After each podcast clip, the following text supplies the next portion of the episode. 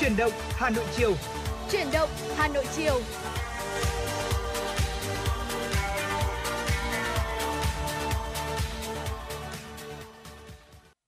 Xin kính chào quý vị và tất cả các bạn. Lời đầu tiên cho phép chuyển động Hà Nội chiều cùng với Tuấn Hiệp và Thùy Linh được gửi lời chào và lời cảm ơn quý vị đã dành thời gian quan tâm lắng nghe chương trình của chúng tôi. Quý vị thân mến, chuyển động Hà Nội chiều đang được phát sóng trực tiếp trên tần số FM 96 MHz của Đài Phát thanh và Truyền Hà Nội và phát trực tuyến trên địa chỉ website hanoitv.vn. Nếu như quý vị thính giả nào mà muốn giao lưu, chia sẻ, trò chuyện với chúng tôi thì quý vị hãy nhớ có hai cái thức quen thuộc, đó chính là qua số điện thoại hotline 024 3773 6688 và qua fanpage chuyển động Hà Nội FM 96 6 trên nền tảng mạng xã hội Facebook. Dạ vâng thưa quý vị, à, Thùy Linh xin được nhắc lại một lần nữa số điện thoại đường dây nóng của chúng tôi là 024 3773 6688 và fanpage chuyển động Hà Nội FM96. Quý vị có thể tương tác với chúng tôi để gửi những yêu cầu âm nhạc hoặc là cập nhật những tin tức về đời sống dân sinh xã hội về cho chương trình. Bên cạnh đó thì ngày hôm nay là ngày à, cuối cùng của năm 2021 rồi. Thùy Linh và Tuấn Hiệp cũng rất là vui và phải nói là cũng có một chút vinh dự đấy quý vị ạ bởi vì chúng tôi là người sẽ khép lại số phát sóng cuối cùng của năm cũ để chào đón năm mới chính vì vậy cho nên là rất hy vọng rằng quý vị sẽ đồng hành cùng với Thùy Linh và Tuấn Hiệp và tương tác cùng với chúng tôi thật nhiều uh, thông qua 120 phút của chương trình chuyển động Hà Nội chiều ngày hôm nay. Vâng ạ, cảm ơn Thùy Linh đã nhắc tới về vấn đề thời gian và thật sự đúng là ờ, phải chia sẻ với quý vị thính giả mà những người mà đang ờ, đã đang và hy vọng là sẽ nghe chúng tôi tiếp tục trong năm 2022 thì thực sự mà nói là uh, vừa mới đây thôi tôi vẫn tôi vẫn chỉ cảm nhận như là vừa mới đây thôi chúng tôi uh, lên sóng FM96 và ngồi đây chia sẻ tới quý vị và các bạn các tin tức nóng hổi các uh, phần trò chuyện các phần chia sẻ thì cũng nhoằng một cái.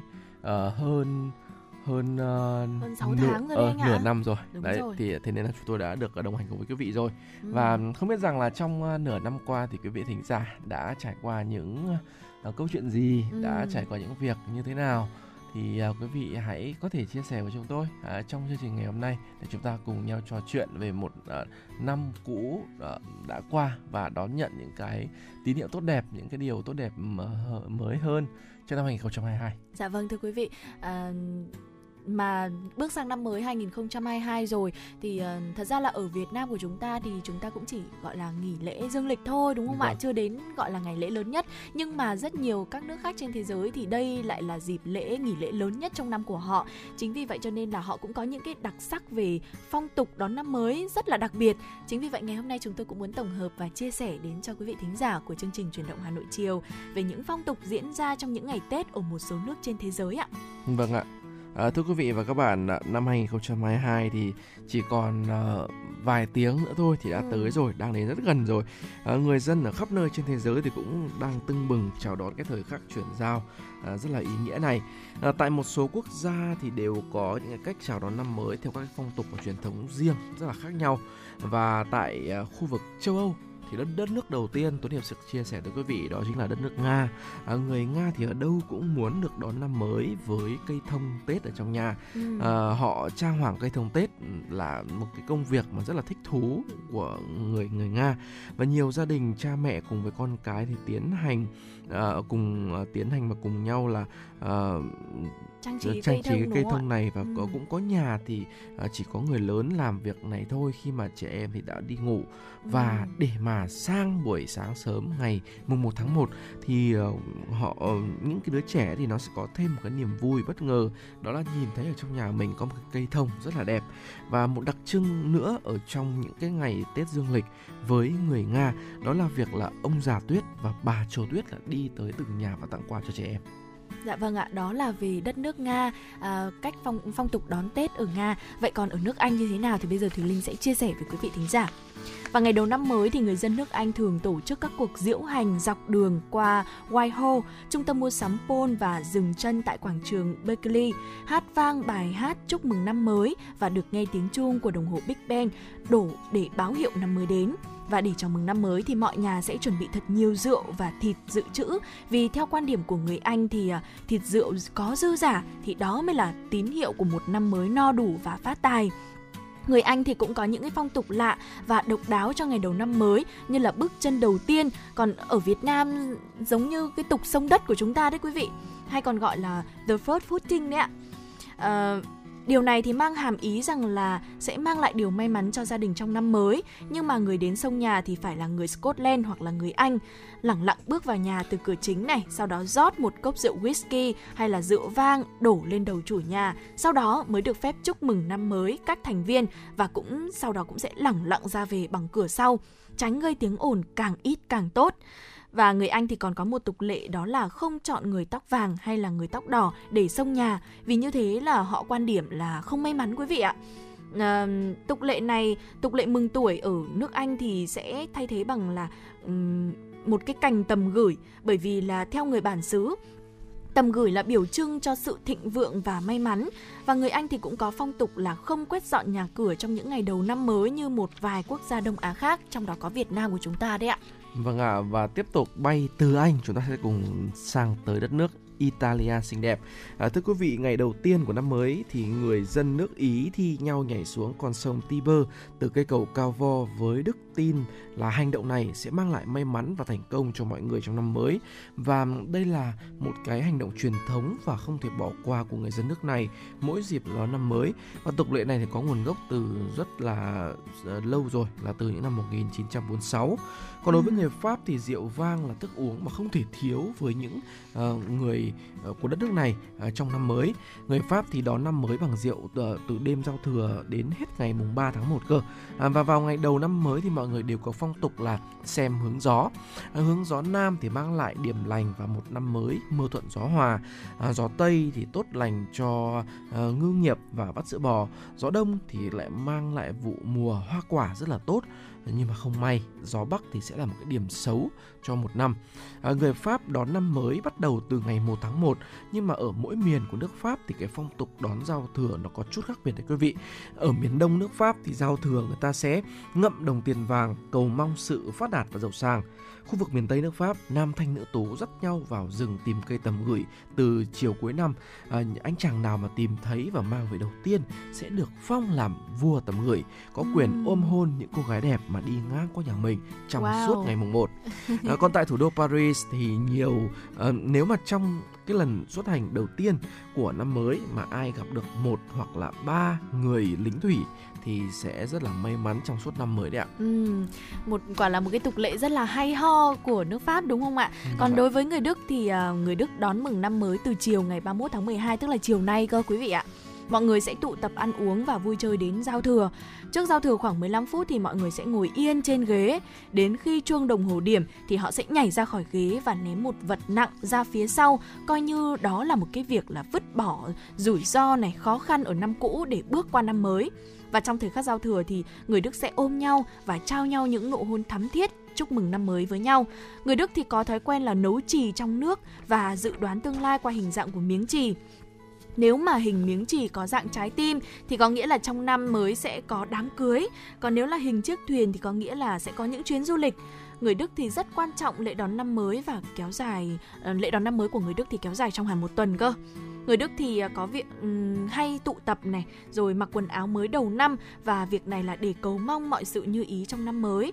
À, còn có một phong tục khác nữa đó là kẹp vảy cá trong tập tiền, bởi vì người Đức tin rằng là Vảy cá là những thứ mang lại may mắn quý vị ạ.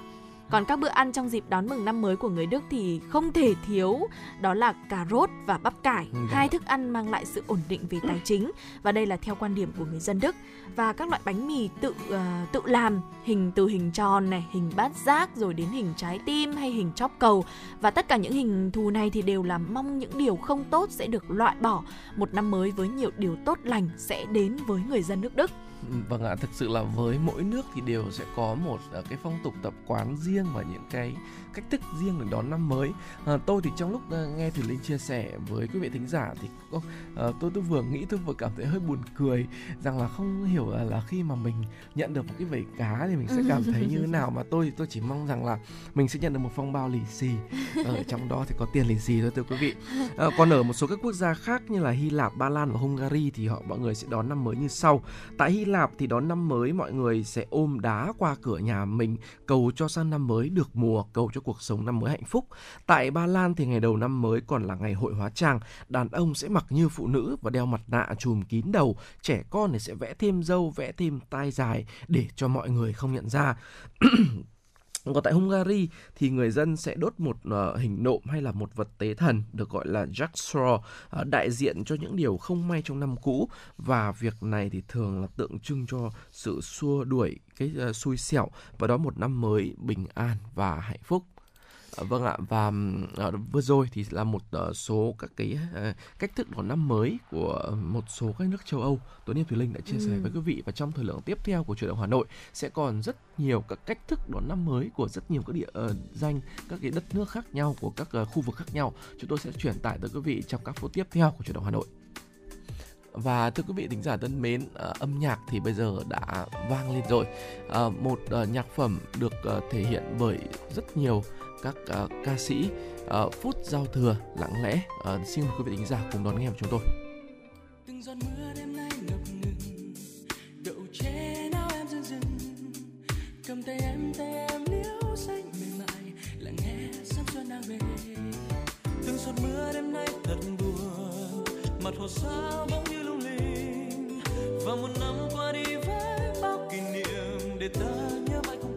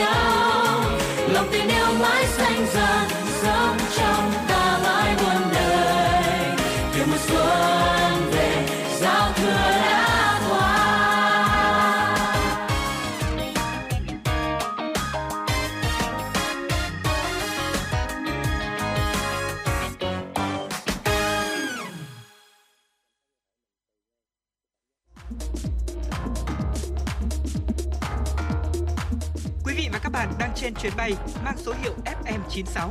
Hãy thư giãn, chúng tôi sẽ cùng bạn trên mọi cung đường. Hãy giữ sóng và tương tác với chúng tôi theo số điện thoại 024 3773 6688.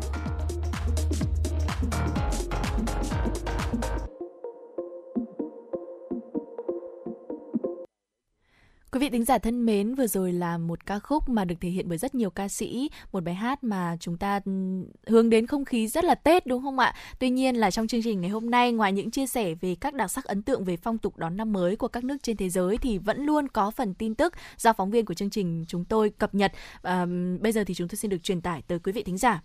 Thưa quý vị, từ ngày mai mùng 1 tháng 1, người nhập cảnh từ quốc gia có chủng Omicron tới Hà Nội sẽ không phải cách ly tập trung như quy định trước đó. Nếu người nhập cảnh đã tiêm đủ liều vaccine phòng COVID-19 hoặc đã khỏi bệnh thì trong 3 ngày đầu kể từ ngày nhập cảnh phải tự theo dõi sức khỏe tại nơi lưu trú.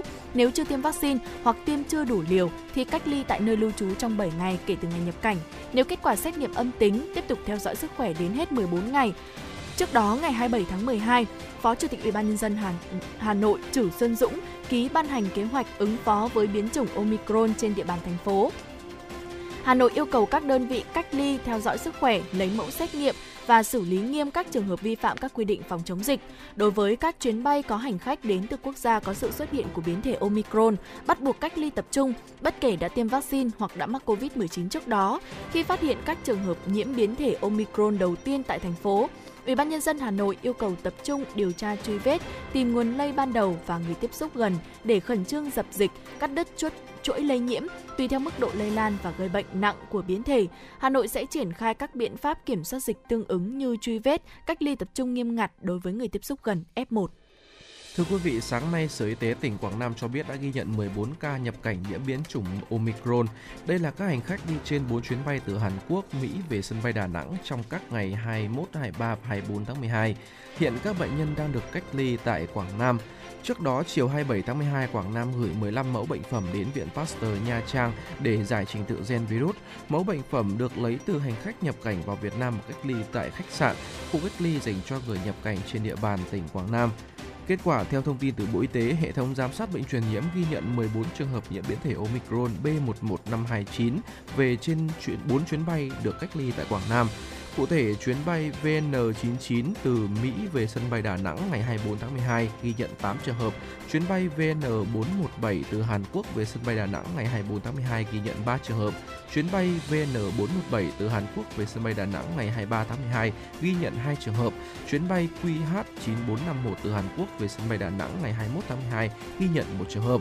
Đại diện Sở Y tế cho biết tất cả các ca mắc này đều đã tiêm đủ hai liều vaccine ngừa COVID-19, ngoài ra không có triệu chứng và thể nhẹ. Do vậy các trường hợp được theo dõi và tổ chức điều trị như một F không thể nhẹ và không triệu chứng. Ngày hôm nay, Bộ Y tế có công điện 2308 về việc điều tra xử lý ổ dịch COVID-19 gửi Ban chỉ đạo phòng chống dịch COVID-19 tỉnh Quảng Nam, Ban chỉ đạo phòng chống dịch COVID-19 thành phố Đà Nẵng, Tổng công ty hàng không Việt Nam Vietnam Airlines, hãng hàng không Bamboo Airlines, theo thông tin từ hệ thống giám sát bệnh truyền nhiễm Việt Nam, đã ghi nhận 14 trường hợp nhiễm biến thể Omicron trên 4 chuyến bay để tiếp tục triển khai tốt các biện pháp phòng chống dịch COVID-19, không để dịch lây lan ra cộng đồng. Bộ Y tế, cơ quan thường trực Ban chỉ đạo quốc gia điện và đề nghị Ban chỉ đạo phòng chống dịch COVID-19 các tỉnh thành phố Quảng Nam, Đà Nẵng, Tổng công ty hàng không Việt Nam Vietnam Airlines, hãng hàng không Bamboo Airways chỉ đạo tiếp tục mở rộng điều tra dịch tễ, thông báo cho các địa phương liên quan để phối hợp truy vết thần tốc, lập danh sách tất cả những người tiếp xúc gần và có liên quan với các bệnh nhân, thực hiện cách ly y tế kịp thời các trường hợp F1 và đảm bảo không để lọt các trường hợp tiếp xúc gần lấy mẫu xét nghiệm các trường hợp nguy cơ tiến hành xét nghiệm khẳng định và trả lời kết quả nhanh nhất để triển khai các biện pháp phòng chống dịch kịp thời, phù hợp, hiệu quả. Trường hợp có kết quả xét nghiệm dương tính với virus SARS-CoV-2, chủ động gửi mẫu bệnh phẩm nghi nhiễm biến chủng Omicron đến Viện Pasteur Nha Trang để tiến hành xét nghiệm, giải trình tự gen khẳng định, tăng cường giám sát, quản lý các trường hợp nhập cảnh từ nước ngoài, giám sát tại cộng đồng để phát hiện sớm các trường hợp nghi ngờ, khoanh vùng, xử lý kịp thời, triệt để ổ dịch không để lây lan ra cộng đồng. Thưa quý vị, sáng nay Công an huyện Gia Lâm Hà Nội thông tin ban đầu xác định đám cháy tại chợ Ninh Hiệp khởi phát tại quán gà Mạnh Hoạch, khu soi Ba Gia, thôn 6 xã Ninh Hiệp, sau đó lan sang các lắm tạm của à, các hộ dân. Theo thống kê sơ bộ thì tổng diện tích đám cháy khoảng hơn 900 m2 với 6 lán có diện tích từ 100 tới 200 m2. Khu vực cháy là những khối nhà kết cấu khung thép lập mái tôn, bên trong chứa nhiều vụn vải quần áo, hàng hóa khiến cháy lan ra rất nhanh. Trước đó khoảng 17 giờ 30 ngày 30 tháng 12, ngay sau khi nhận được thông tin về đám cháy, công an huyện Gia Lâm và các đơn vị lân cận như Long Biên, Hoàn Kiếm, Hai Bà Trưng và đội cảnh sát phòng cháy chữa cháy và cứu nạn cứu hộ khu vực 1 công an thành phố Hà Nội đã điều động 11 phương tiện và hơn 80 cán bộ chiến sĩ tới hiện trường tổ chức chữa cháy. Sau gần 5 giờ nỗ lực cứu hỏa, đến khoảng 22 giờ ngày 30 tháng 12, đám cháy cơ bản được khống chế và không có thiệt hại về người. Hiện công an huyện Gia Lâm cùng các cơ quan chức năng đang tiếp tục điều tra nguyên nhân, tổ chức khắc phục hậu quả của đám cháy. Khu vực xảy ra cháy đang trong diện chính quyền xã Ninh Hiệp thu hồi đất triển khai dự án dân sinh. Các hộ dân đã được chính quyền thông báo phương án di rời từ tháng 7 2021. Vâng thưa quý vị, vừa rồi là những tin tức mà chúng tôi cập nhật tới quý vị thính giả. Bên cạnh đó, nếu như quý vị có những tin tức cập nhật khác về đời sống dân sinh xã hội cũng có thể uh, cập nhật cho chúng tôi thông qua số hotline của chương trình 024 3773 6688 hoặc là có những yêu cầu âm nhạc cũng có thể gửi đến cho chúng tôi. Và bây giờ thì uh, tiếp tục quay trở lại với những đặc sắc và ấn tượng về phong tục đón năm mới của các nước trên thế giới. Thì vừa rồi chúng ta cũng đã điểm qua một vài nước ở châu Âu rồi. Bây giờ chúng ta sẽ chuyển sang một khu vực khác đi anh Tuấn Hiệp. Vâng ạ. À, chúng ta à, đến với các nước châu Mỹ được không ạ? Vâng tôi thì tôi sẵn sàng thôi nhưng mà Thủy Linh ở trong cái lúc mà làm chương trình cùng với Thủy Linh và uh, chia sẻ các thông tin tới quý vị thính giả khi mà tôi uh, nghe những cái âm thanh rất là du dương của bản nhạc Happy New Year này thì dạ.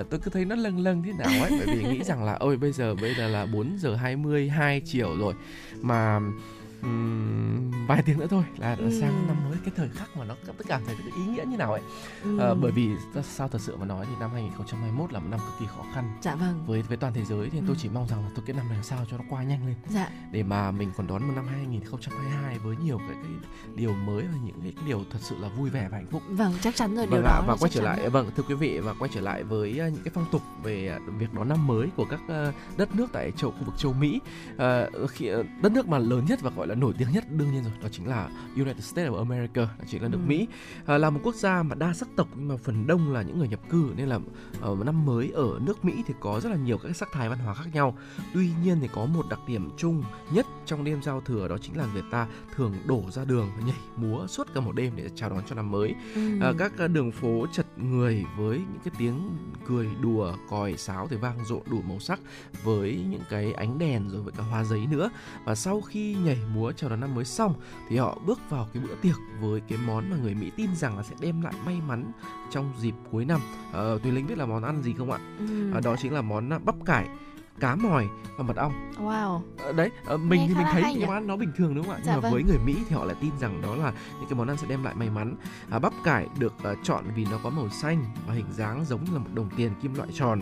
Con cá mòi thì luôn bơi thẳng về phía trước theo ờ, từng đàn lớn nó tượng trưng cho cái sự sung túc và thẳng tiến. Ừ. còn với ờ, một cái hương, vị rất là ngọt ngào tới từ mật ong thì người Mỹ cho rằng nó mang lại niềm vui cho cuộc sống.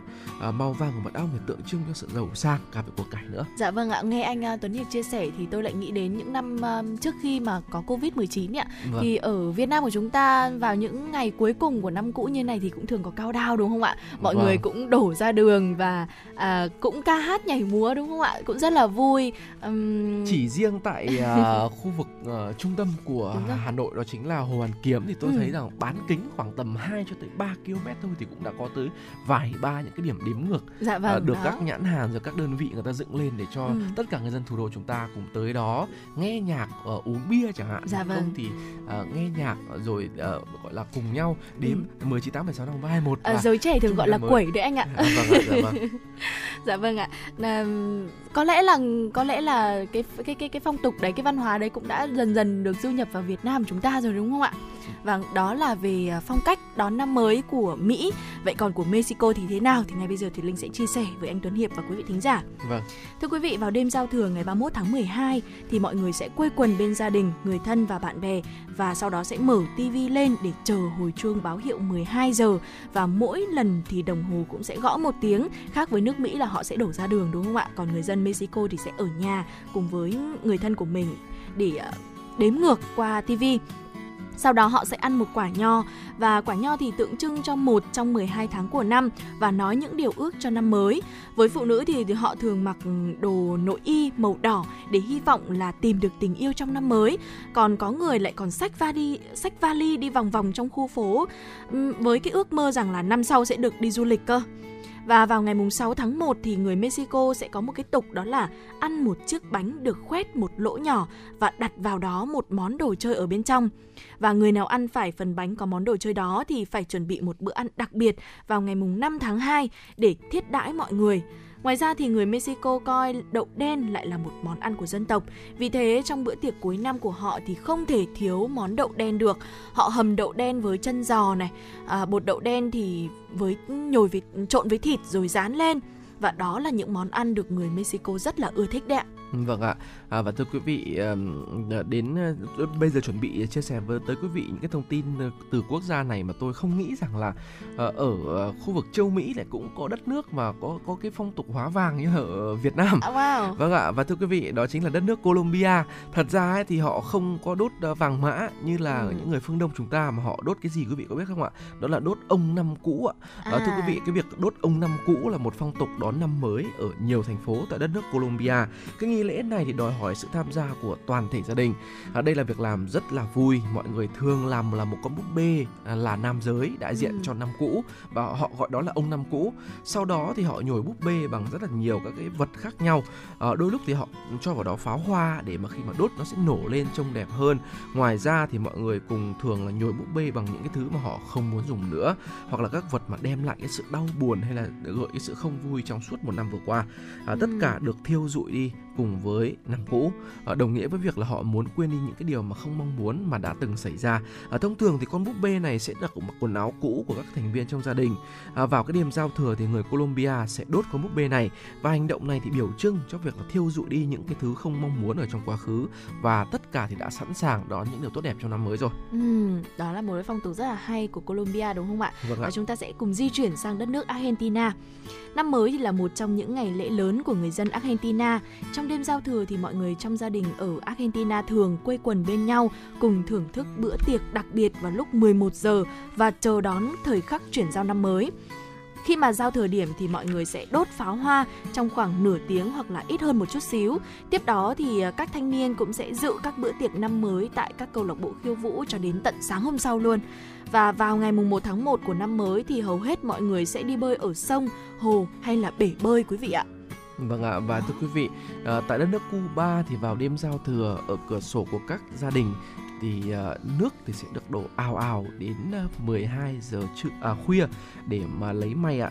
À, khi mà chuông nhà thờ điểm tiếng chuông đầu tiên thì người ta bắt đầu là nuốt hạt nho. Ừ. vâng một hành động cũng rất nghe thì nó rất là kỳ cục đúng không ạ? À. nhưng mà ờ, đấy là một uh, phong tục của đất nước Cuba. Là khi uh, dứt 12 tiếng chuông thì uh, quý vị phải à, thì những cái người mà ở đất nước Cuba họ phải nuốt hết 12 hạt nho. Thì họ cho rằng như vậy đó sẽ là thịnh vượng và may mắn còn à, bay sang đất nước Brazil thì vào đêm giao thừa ở khắp các thành phố trên à, toàn Brazil thì đều tổ chức tiệc mừng đặc biệt là ở Rio de Janeiro. Uh, mọi người sẽ tới bờ biển để ngắm pháo hoa. Người Brazil thì thường mặc quần áo trắng với mong muốn may mắn sẽ tới vào năm mới. Cái việc chuẩn bị cho bữa tiệc năm mới thường bắt đầu vào khoảng ngày à, cuối năm là ngày 31 tháng 12 và tới giữa đêm, pháo hoa sẽ bắt đầu bừng lên và bữa tiệc ánh sáng kéo dài vào khoảng nửa tiếng và trong cái thời gian đó thì mọi người cùng nhau cầu nguyện ờ, và ước là những nhân dịp năm mới ờ, sẽ đón rất là nhiều tiền bạc, rất là nhiều tình yêu và sức khỏe Dạ vâng ạ. Còn đối với đất nước Venezuela thì cũng giống như một số nước ở châu Âu thì ờ, người Venezuela thì có phong tục ăn 12 trái nho trong đêm giao thừa, với cái mong muốn là sẽ có một năm mới đầy niềm vui và an lành.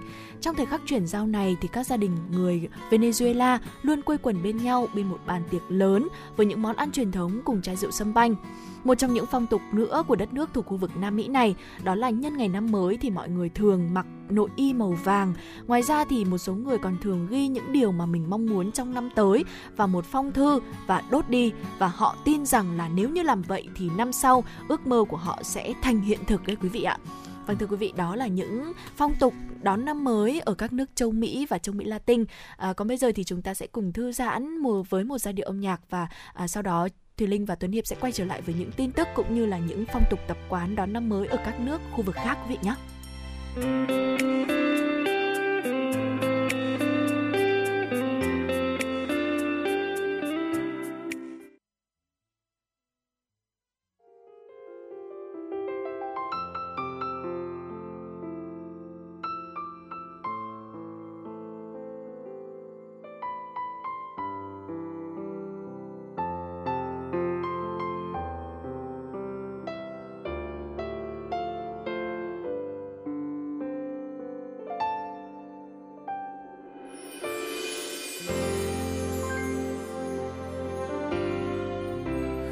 đưa mắt nhìn em.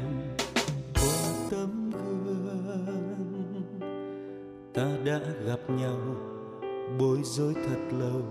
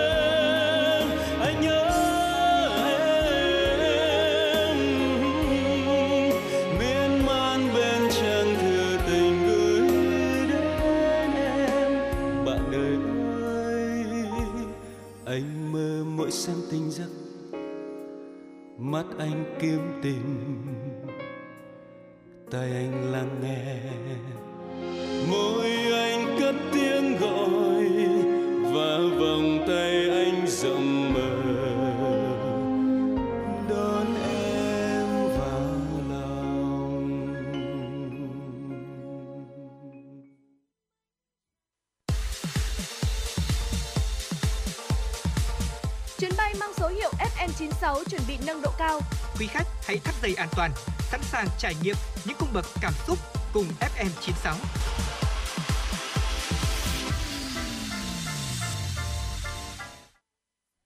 Thưa quý vị thính giả, quay trở lại với chương trình truyền động Hà Nội chiều thì bây giờ chúng tôi xin được tiếp tục cập nhật tới quý vị những tin tức do phóng viên của chúng phóng viên của chương trình mới thực hiện.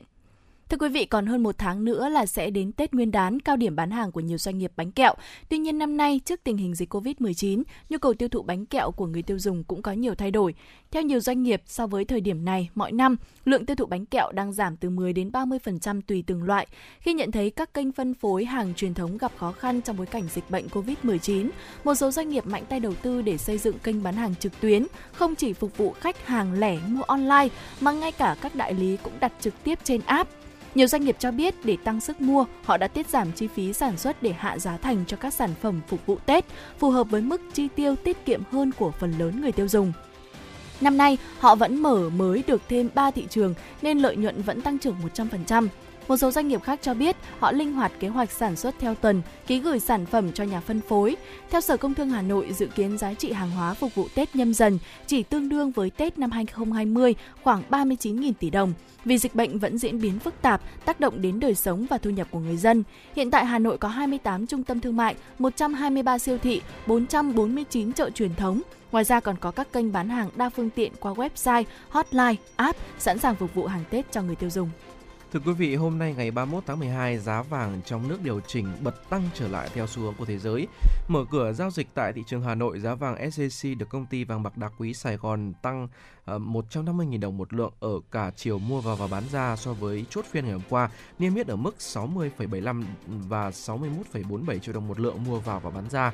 Công ty cổ phần vàng bạc đá quý Phú Quý niêm yết giá vàng SJC tăng 150.000 đồng một lượng ở chiều mua vào và 200.000 đồng một lượng ở chiều bán ra so với chốt phiên ngày hôm qua ở mức 60,85 và 61,4 triệu đồng một lượng mua vào bán ra.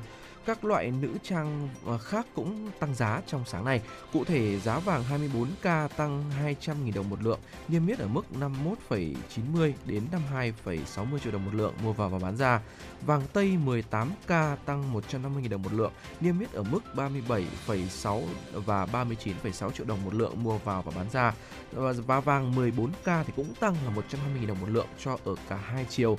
Ờ, niêm yết ở mức là 28,82 và 30 10,82 triệu đồng một lượng mua vào và bán ra. Ủy ban nhân dân thành phố Hà Nội vừa có quyết định phê duyệt chỉ giới đường đỏ tuyến đường Thanh Liệt, Tam Hiệp, thị trấn Văn Điển, huyện Thanh Trì tỷ lệ 1 trên 500. Tuyến đường dài khoảng 2,8 km đi qua địa bàn các xã Thanh Liệt, Tam Hiệp, thị trấn Văn Điển có điểm đầu giao với tuyến đường khu di dân phục vụ giải phóng mặt bằng, khu tưởng niệm danh nhân Chu Văn An, điểm cuối giao với tuyến đường quy hoạch phía tây sông Om, về quy mô, đường có mặt cắt ngang 25 m, gồm lòng đường xe chạy rộng 15 m, vỉa hè hai bên, mỗi bên rộng 5 m. Một số một số đoạn tuyến chỉ giới đường đỏ được mở rộng cục bộ để lấy trùng danh giới khu đất và chỉ giới đường đỏ đã cấp cho các tổ chức cá nhân dọc hai tuyến bên đường tránh tạo thành các thửa đất xen kẹt khi thực hiện dự án đầu tư.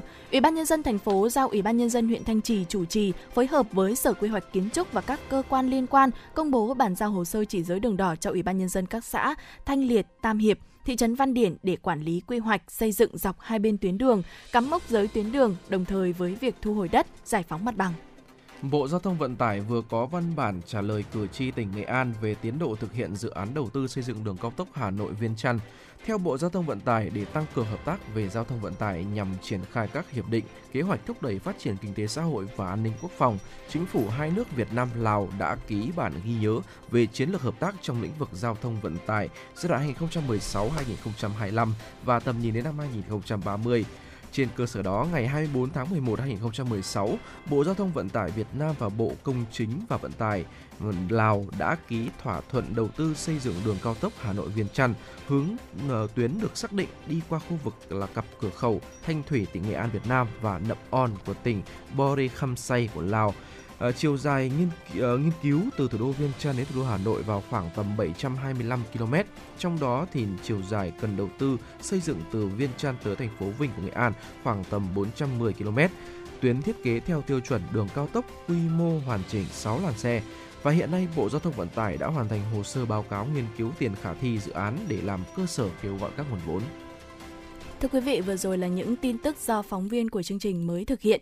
Bên cạnh đó thì à, cũng mong muốn rằng nhận được những yêu cầu âm nhạc cũng như là những tin tức cập nhật chia sẻ đến từ quý vị thính giả thông qua số hotline của chương trình 024 3773 6688. Còn bây giờ thì chúng ta lại tiếp tục với chủ đề những ấn tượng và những đặc sắc về phong tục đón năm mới của các nước trên thế giới. Và vừa rồi chúng ta cũng đã đi qua một số nước ở châu Âu này, châu Mỹ rồi đúng không ạ? Bây giờ chúng ta quay trở lại với châu Á đi. Dạ vâng. Vâng, đầu tiên thì à, đất nước đầu tiên mà Thùy Linh cũng muốn chia sẻ với quý vị đó là ở Nhật Bản. Ở Nhật Bản thì năm mới người ta gọi là Oshugatu, có nghĩa là đây là một dịp để tụ họp gia đình nên tất cả các cửa hàng, văn phòng, cơ quan đều đóng cửa. Người Nhật thì chuẩn bị Tết từ trước đó khá lâu. Họ có thú vui mua sắm Tết và tặng quà nhau. Nhiều người Nhật đổ tới các chùa để làm lễ đầu năm. Theo truyền thống, trong những ngày đầu năm thì các cô gái được sai ra đồng, bứt hái nhiều loại cây cỏ và những loại cây cỏ này phải là những loại không có độc quý vị nhé. Và những loại khác nhau. Tới ngày mồng 7 Tết thì chủ nhà sẽ đem nấu những lá lộc xuân đó với gạo thành các món ăn đặc biệt dùng để ăn sáng. Người Nhật thì tổ chức ngày lễ mừng năm mới cũng vào ngày mùng 1 tháng 1 dương lịch và kéo dài tới 2 tuần quý vị ạ. Và bây giờ thì à, trước đây người Nhật cũng ăn Tết uh, trùng với lịch Tết Nguyên đán của Việt Nam và một số nước Á Đông khác. Nhưng mà bây giờ thì uh, người Nhật theo phương châm là rút gọn lại và cũng đã ăn Tết dương lịch rồi. Dạ vâng ạ. Và tiếp theo chúng ta sẽ cùng tới với Hàn Quốc. À, năm mới người Hàn Quốc thường mặc hanbok, một loại trang phục cổ truyền. À, và mỗi buổi sáng của năm mới thì họ thường có nghi lễ tưởng nhớ tổ tiên, sau đó là ăn món đúc cúc, à, một loại súp làm bằng gạo năm mới là ngày lễ lớn nhất của Hàn Quốc nên là mọi người thường đánh dấu cái ngày này à, và thường dành những cái giây phút thật là quý giá này à, cho gia đình và những người thân yêu. Vâng thưa quý vị, còn ở Trung Quốc thì um, Tết cổ truyền của Trung Quốc cũng là ngày lễ quan trọng nhất trong năm. Bắt đầu từ ngày mùng 8 tháng 12 âm lịch thì mọi người dân Trung Hoa trên khắp thế giới đều kéo nhau về quê để ăn Tết và để được đoàn tụ với gia đình, quây quần bên nhau, làm mượn những món ăn ngon để thờ cúng tổ tiên trong dịp năm mới và những lễ hội vui Tết Nguyên đán của họ được kéo dài cho đến hết ngày 15 tháng 1 âm lịch cơ. Và Trung Quốc thì là một nước láng giềng của Việt Nam cho nên họ cũng có những cái phong tục mà uh, với Việt Nam chúng ta cũng khá là tương đồng nhau. Ví dụ như là uh, sông đất này rồi là lì xì này. Họ cũng sẽ cho vào một chiếc phong bao màu đỏ để lì xì với mong muốn rằng là uh, đó là sẽ là những đồng tiền may mắn để xua đuổi tà ma, xua đuổi đi những điều xui xẻo, đón chào một năm mới thật là nhiều niềm vui, nhiều hạnh phúc và đặc biệt là thật nhiều sức khỏe và với Trung Quốc thì uh, có một điều đặc biệt nữa đó là cái nền ẩm thực của họ uh, vào dịp Tết ý cũng có những cái nét khá là tương đồng với Việt Nam ta đấy anh anh anh Hiệp ạ. Dạ Bởi vâng. vì là tôi có để ý rằng là ở trên phim ấy ạ. Vâng. Vào ngày Tết là họ cũng thường ăn thịt kho. đó. Wow. Thế là thế nên tôi cũng thấy là họ cũng có những cái nét khá là tương đồng giống Việt Nam của chúng ta ấy chứ. Vâng ạ, à, ừ. tôi ờ, thì, thì tôi nói chung đó là hàng xóm với mình mà ừ. thì linh thế nên là chắc là sẽ, sẽ có một chút các tương đồng thôi. À, và thưa quý vị, à, cũng là một anh hàng xóm tới từ khu vực uh, miền Trung của nước ta, đó chính là đất nước Lào. À, thì um, Tết đón năm mới của nhân dân uh, các bộ tộc Lào uh, có tên là uh, Bun Pi Mây hay là Bun Hốt Nậm uh, gọi còn gọi là Tết té nước đấy ạ. À, Tết Bun Pi Mây thì được uh, tổ chức từ ngày 13 đến ngày 15 tháng 4 của dương lịch à, vào thời gian cũng rất là lạ nhá. À, trong những ngày Tết thì mọi người gặp nhau vui vẻ chúc Tết bằng cả uh, cách buộc uh, vào cổ tay nhau những cái sợi chỉ màu vàng hoặc là màu trắng để chúc phúc trong suốt 3 ngày Tết nên là uh, ai mà có nhiều chỉ buộc vào cổ tay nhất thì sẽ được coi như là người gặp may mắn trong cả một năm. Vâng ạ, nhắc đến Lào thì uh, Thúy Linh rất là may mắn vì đã được dự Tết Lào một vài lần rồi. Dạ vâng. Cho nên là tôi cũng cảm thấy cái Tết Lào của uh, Tết của người Lào cũng khá là đặc biệt và người Lào cũng có những cái đồng tiền giống như là đồng tiền lì xì của Việt Nam đấy anh uh, Tuấn Hiệp ạ. Dạ vâng. Nhưng mà họ lại không cho vào phong bao lì xì đâu, giống như việc là anh vừa chia sẻ đó là họ sẽ buộc chỉ vào cổ tay để coi như là may mắn trong năm đấy ạ. Và khi mà họ buộc những cái sợi chỉ đó họ sẽ buộc kèm với một tờ tiền. Đó vâng và đó là giống như cái phong tục lì xì ở Việt Nam của chúng ta đấy ạ Vâng Còn ạ. đối với uh, cũng là một hàng xóm khác của chúng ta đó là Campuchia thì người Campuchia lấy ngày sinh của Đức Phật Thích Ca Mâu Ni để tính niên đại. Trong dịp Tết thì các đền chùa thường treo cờ ngũ sắc và cờ trắng hình cá sấu của đạo Phật. Trước khi đón năm mới thì mọi nhà đều dựng bàn thờ để đón ông bà tổ tiên. Trên bàn thờ thì sẽ thắp 5 nén nhang và 5 cây đèn cầy và các gia đình cũng sẽ đều làm năm núi cát. Có nơi thì người ta không đắp bằng cát mà lại đắp bằng trái cây, các loại bánh hoặc là những chẽn lúa. Dạ vâng ạ. Vâng. À, và thưa quý vị với những cái thông tin vừa chia sẻ vừa rồi thì chúng tôi uh, uh, cũng rất là mong rằng truyền tải tới quý vị một số các cái uh, các cái thông tin để mọi người có thể là uh, có nhiều các cái kiến thức hơn về uh, những cái câu chuyện xung quanh các ngày uh, lễ ngày Tết của các quốc gia trên thế giới và rất là hy vọng rằng uh, gần sớm thôi một tháng nữa thôi uh, ừ. theo lịch mà tôi đọc được thì là ngày 1 tháng 2 của năm nay thì chúng ta sẽ là ngày mùng 1 Tết thì ừ. chúng ta sẽ cùng nhau đón một năm mới uh, nhiều điều may mắn, nhiều điều thật là rực rỡ và còn tiếp theo chương trình xin mời quý vị sẽ cùng uh, tiếp tục đón nghe một số các tin tức được thực hiện bởi phóng viên Thu Vân. À, thưa quý vị, các bộ xét nghiệm nhanh COVID-19 uh, có nhiều khả năng cho kết quả âm tính giả với biến thể Omicron cao hơn so với các cái biến thể trước đó và đây là thông tin do cơ quan quản lý thực phẩm và dược phẩm Mỹ FDA đưa ra trong bối cảnh Mỹ đối diện với số ca lây nhiễm gia tăng À, nhiều người xếp hàng chờ xét nghiệm PCR và thiếu hụt đi các bộ xét nghiệm tại nhà. Kết quả nghiên cứu cho thấy xét nghiệm kháng nguyên vẫn phát hiện biến thể Omicron nhưng có lẽ là giảm độ nhạy. FDA vẫn tiếp tục chứng nhận sử dụng xét nghiệm kháng nguyên và khuyến cáo mọi người vẫn nên uh, sử dụng theo đúng chỉ dẫn. Ở bên cạnh đó thì FDA cảnh báo là nhân viên phòng thí nghiệm lâm sàng và các nhà cung cấp dịch vụ chăm sóc uh, sức khỏe thì nên lưu ý kết quả âm tính giả có thể xảy ra với bất kỳ xét nghiệm phân tử nào của chủng virus SARS-CoV-2 uh, ờ, tùy thuộc vào quá trình giải trình tự gen, uh, thiết kế của bộ ừ, xét nghiệm và mức độ phổ biến của biến thể ở trong quần thể.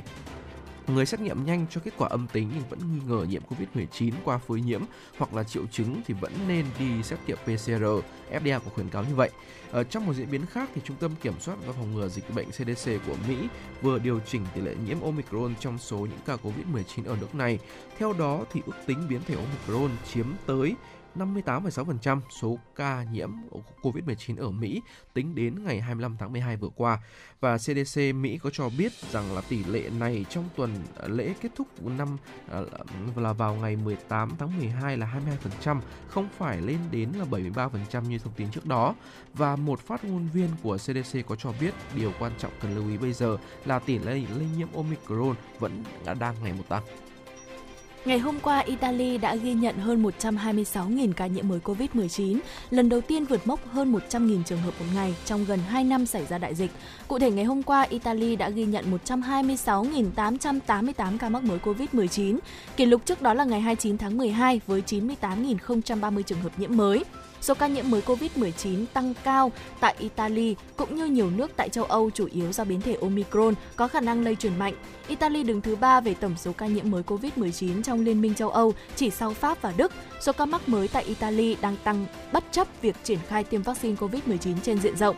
Tính đến ngày 30 tháng 12, gần 86% dân số trên 12 tuổi của nước này đã được tiêm vaccine đủ liều. Trong một diễn biến liên quan cùng ngày, Vatican tuyên bố giáo hoàng Francis đã quyết định hủy bỏ chuyến thăm đêm giao thừa truyền thống của ngài tại quảng trường Saint Peter do lo ngại về việc lây lan đại dịch COVID-19 khi những đám đông tụ tập. Thưa quý vị thính giả, 84% việc ngăn ngừa nguy cơ nhập viện cho các nhân viên y tế Nam Phi nhiễm bệnh. Đây là thông tin do các nhà nghiên cứu cho biết vào ngày 30 tháng 12. Nghiên cứu này dựa trên dữ liệu tiêm phòng mũi thứ hai loại vaccine COVID-19 của Johnson Johnson cho hơn 69.000 nhân viên y tế trong giai đoạn từ ngày 15 tháng 11 đến ngày 20 tháng 12, thời điểm mà biến thể Omicron đang lan nhanh tại Nam Phi. Vaccine ngừa COVID-19 của Johnson Johnson là loại vaccine một mũi tiêm đủ liều. Trước đó, nghiên cứu chỉ ra rằng khả năng bảo vệ của mũi tiêm tăng cường giúp giảm đáng kể nguy cơ lây nhiễm trước biến thể Omicron, cũng như là phòng ngừa đáng kể các nguy cơ mắc bệnh. Nghiên cứu mới ở Nam Phi về tiêm mũi tăng cường vaccine của Johnson Johnson cho thấy hiệu quả phòng ngừa nguy cơ nhập viện đã tăng từ mức 63% ngay sau khi tiêm mũi tăng cường lên 84% khoảng 14 ngày sau tiêm hiệu quả sẽ tăng lên tới 85% khoảng 1 đến 2 tháng sau mỗi tiêm tăng cường. Đồng tác giả nghiên cứu Linda Gilbecker nêu rõ điều này, cho thấy vaccine COVID-19 ờ, vẫn hiệu quả trong việc phòng nguy cơ mắc bệnh nghiêm trọng và tử vong. Đây cũng là một bằng chứng nữa cho thấy vaccine không bị mất tác dụng kể cả đối với biến thể mới và việc tiêm hai mũi sẽ giúp phục hồi khả năng bảo vệ tối đa của vaccine. Tuy nhiên thì các nhà nghiên cứu chưa thể kết luận về sự cần thiết của việc tiêm mũi 3 hoặc mũi 4 của loại vaccine Johnson Johnson. Philippines chuẩn bị đón năm mới trong việc duy trì cảnh báo dịch bệnh COVID-19 ở cấp độ bất chấp sự gia tăng các ca mắc mới và quan ngại về biến thể Omicron. Thư ký nội các kiêm phát ngôn viên Tổng thống Philippines Caro Nogares cho biết toàn bộ đất nước sẽ ở trong mức cảnh báo 2 với dịch COVID-19 từ ngày 1 đến ngày 15 tháng 1 năm 2022. Theo đó, công suất hoạt động tối đa cho doanh nghiệp và một số hoạt động trong nhà là 50% và áp dụng với những người đã tiêm đủ liều vaccine cơ bản. Nhóm đối tượng dưới 18 tuổi và thậm chí cả những người chưa tiêm chủng đối với các cơ sở ngoài trời, công suất hoạt động tối đa là 70% với điều kiện tất cả những người tham gia đã tiêm đủ liều cơ bản. Bộ Y tế cho biết Philippines đang chứng kiến sự gia tăng các ca mắc COVID-19 khi ngày càng có nhiều người ra ngoài và tham gia hoạt động tập trung đông người trong mùa lễ hội. Trong 24 giờ qua, Philippines ghi nhận thêm 1.623 ca mắc mới, cao nhất kể từ ngày 23 tháng 11, nâng tổng số ca mắc COVID-19 của nước này lên hơn 2,8 triệu ca. Các nhà chức trách cho biết đến nay đã phát hiện 4 trường hợp mắc biến thể Omicron đều là những ca nhập cảnh. Do không khí lạnh tăng cường vào đêm qua và dạng sáng nay thì các địa phương giáp phía của biển Nhật Bản đã ghi nhận nền nhiệt độ thấp và tuyết rơi dày chỉ trong thời gian ngắn, tiếp tục gây gián đoạn một số tuyến giao thông trong những ngày cuối năm. Thông cáo của cơ quan khí tượng Nhật Bản JMA cho biết các tỉnh Niigata, Yamagata, Nagano đã ghi nhận lượng tuyết rơi dày trên 20 cm chỉ trong 3 giờ vào dạng sáng nay. Và như vậy thì rất nhiều địa phương của Nhật Bản, khu vực phía biển Nhật Bản, kể cả khu vực đồng bằng thì đang hứng chịu đợt lạnh kỷ lục với tuyết rơi dày trên 1 mét thậm chí là 1,74 mét tại thị trấn Sunan của tỉnh Niigata, 1,55 mét tại làng Okura của tỉnh Yamagata và 1,33 mét tại làng Hinome Mata của tỉnh Fukushima, 1,32 ờ, mét tại làng Nowaza của tỉnh Nagano và tuyết rơi dày bất thường từ đầu tuần đã khiến cho giao thông tại Nhật Bản đình trệ trên một số tuyến đường bộ cao tốc uh, tàu uh, Shikasen và buộc uh, nhiều hãng hàng không nội địa phải hủy chuyến và hoãn chuyến, ảnh hưởng lớn đến cái việc mà di chuyển của rất nhiều người dân nước này đúng vào dịp cao điểm cuối năm. À, do đó, đợt không khí lạnh tăng cường lần này càng khiến cho tình hình giao thông tại một số địa phương của Nhật Bản sẽ gặp khó khăn hơn. Tại thời điểm 0 giờ ngày hôm nay thì có 41 chuyến bay từ sân bay Narita Chobu, um, Toyama, Niigata bị hoãn và cùng với nhiều chuyến bay cao tốc chịu cảnh kẹt xe nhiều giờ do ảnh hưởng của thời thời tiết xấu. À, và với thời tiết của Nhật Bản như vậy, còn với Hà Nội của chúng ta thì sao? Thưa quý vị và các bạn, do ảnh hưởng của không khí lạnh kết hợp với dòng xiết trên cao nên hôm qua và sáng nay khu vực Bắc Bộ trời sẽ nhiều mây, có mưa nhỏ uh, giải rác tập trung nhiều ở khu vực phía đông bắc bộ. Dự báo từ ngày mai và 3 ngày tới là những ngày đầu tiên của năm 2022, khối không khí lạnh suy yếu chậm dần và lệch ra phía đông, dòng xiết trên cao cũng giảm hơn khiến cho thời tiết chủ yếu là ẩm cao kèm theo sương mù vào buổi sáng. Khả năng thì mưa sẽ chỉ xảy ra ở một vài nơi thôi. À, mặc dù khoảng ngày mai là ngày 1 ừ, tháng 1 của năm 2022, không khí lạnh được bổ sung nhưng mà sẽ có cường độ yếu thôi nên thời tiết sẽ không biến đổi đáng kể biên độ nhiệt ngày đêm sẽ từ khoảng 12 cho tới là 21 độ. Khu vực vùng núi thì thời tiết sẽ thấp hơn sang hai ngày sau đó nhiệt độ sẽ có xu hướng tăng chậm dần. Từng ngày mỗi ngày nhích uh, giảm đi khoảng một độ dao động từ uh, uh, trong 24 giờ sẽ là từ uh, 2, 12 cho tới 23 độ ở khu vực phía tây và từ 13 đến 22 độ tại phần phía đông bắc bộ. Còn về diễn biến thời tiết tại thủ đô Hà Nội thì sẽ tiếp tục xuất hiện những cơn mưa bay lất phất, nền nhiệt ban đêm hạ sâu hơn đêm qua, rét đậm rét hại. Ờ, sẽ khoảng là từ 13 cho tới 15 độ. Ờ, về ban ngày thì nắng lên, nhiệt tăng nhưng mà không vượt quá ngưỡng là 20 độ. Trời rét cả ngày lẫn đêm ờ, cùng với tình hình dịch bệnh Covid-19 diễn biến phức tạp nên quý vị thính giả là cố gắng hạn chế ra khỏi nhà hoặc là tới với những nơi đông người. Đồng thời thì cố gắng là giữ cho mình chế độ dinh dưỡng đầy đủ để tăng sức đề kháng quý vị nhé. Dạ vâng ạ, xin được cảm ơn những thông tin về thời tiết của anh Tuấn Hiệp thông tin đến cho quý vị thính giả. Và chúng ta có thể thấy rằng là trong những ngày tới thì ở Hà Nội của chúng ta vẫn vào buổi đêm vẫn khá là lạnh đúng không ạ? Vâng ạ. Ờ, chính vì vậy cho nên là nếu như không có việc gì quan trọng thì chúng ta cũng nên ở nhà thì hơn bởi vì tình hình dịch bệnh vẫn đang diễn biến rất là phức tạp Vâng. và Bên cạnh đó thì quý vị thính giả thân mến, quý vị cũng đừng quên hãy tương tác với Thùy Linh và Tuấn Hiệp thông qua số hotline của chương trình 024 3773 6688 hoặc là fanpage Chuyển động Hà Nội FM96 trên nền tảng Facebook quý vị nhé. Quý vị có thể chia sẻ những thông tin về dân sinh, đời sống xã hội cũng như là yêu cầu những âm, giai điệu âm nhạc hoặc là gửi tặng những giai điệu âm nhạc đến cho bạn bè và người thân của mình. À, Thùy Linh và Tuấn Hiệp sẵn sàng trở thành cầu nối để có thể truyền tải những um, giai điệu âm nhạc đó. Còn bây giờ thì xin mời quý vị hãy cùng thư giãn với một um, ca khúc và quý vị đừng rời sóng nhé. Chúng tôi sẽ quay trở lại sau ca khúc này.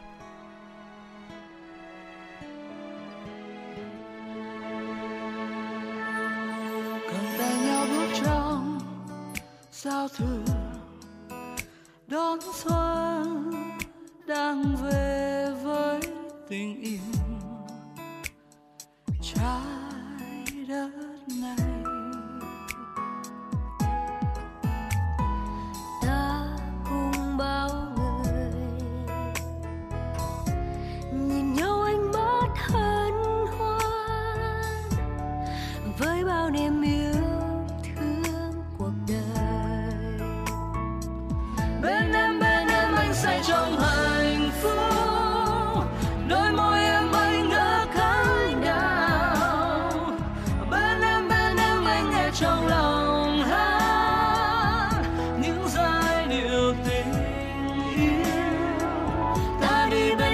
đón xuân đang về tới. Hôn hoa vào cùng với đất trời. Xin nâng ly lên chúc nhau thêm hạnh phúc. Cuộc đời mãi thắm tươi. Cầm tay nhau bước trong giao thừa đón xuân đang về với tình yêu.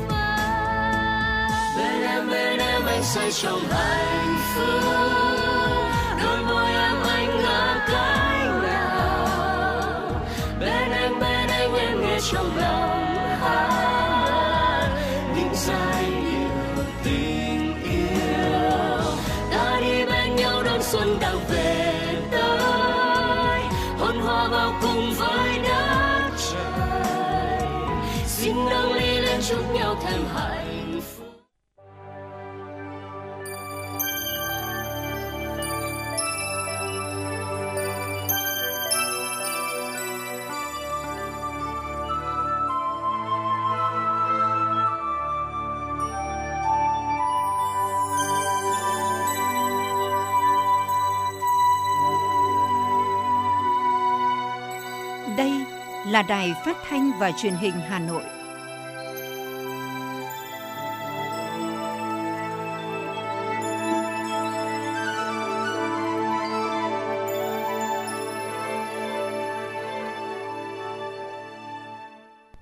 Vâng, xin kính chào quý vị thính giả của Đài Phát thanh và Truyền hình Hà Nội. Tuấn Hiệp và Thùy Linh rất vui khi được tiếp tục đồng hành cùng với quý vị và các bạn trong khung giờ phát thanh của chương trình chuyển động Hà Nội chiều. Và quý vị thân mến, chương trình của chúng tôi đang được phát sóng trực tiếp trên tần số FM 96 MHz của Đài Phát thanh và Truyền hình Hà Nội.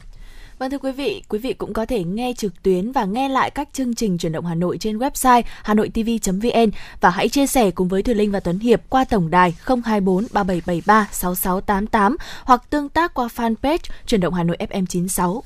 Và còn rất nhiều các thông tin về chính trị, kinh tế, văn hóa xã hội của thủ đô sẽ được chúng tôi liên tục cập nhật trong chương trình buổi chiều ngày hôm nay. Quý vị hãy luôn giữ sóng FM 96 quý vị nhé. Còn bây giờ chúng tôi xin được cập nhật tới quý vị thính giả những tin tức mà do phóng viên của chương trình mới thực hiện. Thưa quý vị, sáng nay, Học viện Quốc phòng tổ chức lễ đón nhận huân chương bảo vệ Tổ quốc hạng nhất và kỷ niệm 45 năm ngày truyền thống. Chủ tịch nước Nguyễn Xuân Phúc, Đại tướng Phan Văn Giang, Bộ trưởng Bộ Quốc phòng tới dự. Trải qua 45 năm xây dựng, phát triển và trưởng thành, Học viện Quốc phòng vượt qua mọi khó khăn, hoàn thành xuất sắc mọi nhiệm vụ được giao, luôn chú trọng nghiên cứu đổi mới, nâng cao chất lượng huấn luyện, đào tạo.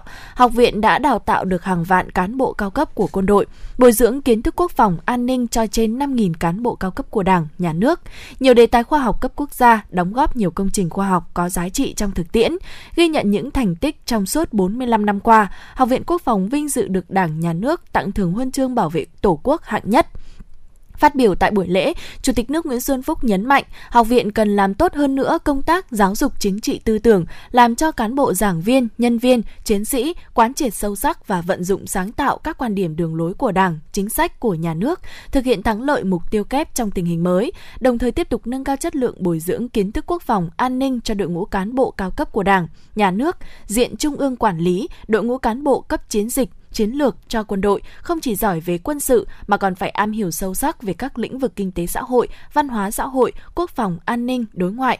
Là những nhà chiến lược có năng lực lãnh đạo, chỉ huy giỏi xử lý đúng đắn, sáng tạo mọi tình huống thực tiễn công tác, đẩy mạnh công tác nghiên cứu phát triển khoa học quốc phòng, quân sự, nghệ thuật quân sự, đáp ứng yêu cầu nhiệm vụ ngày càng cao của đất nước.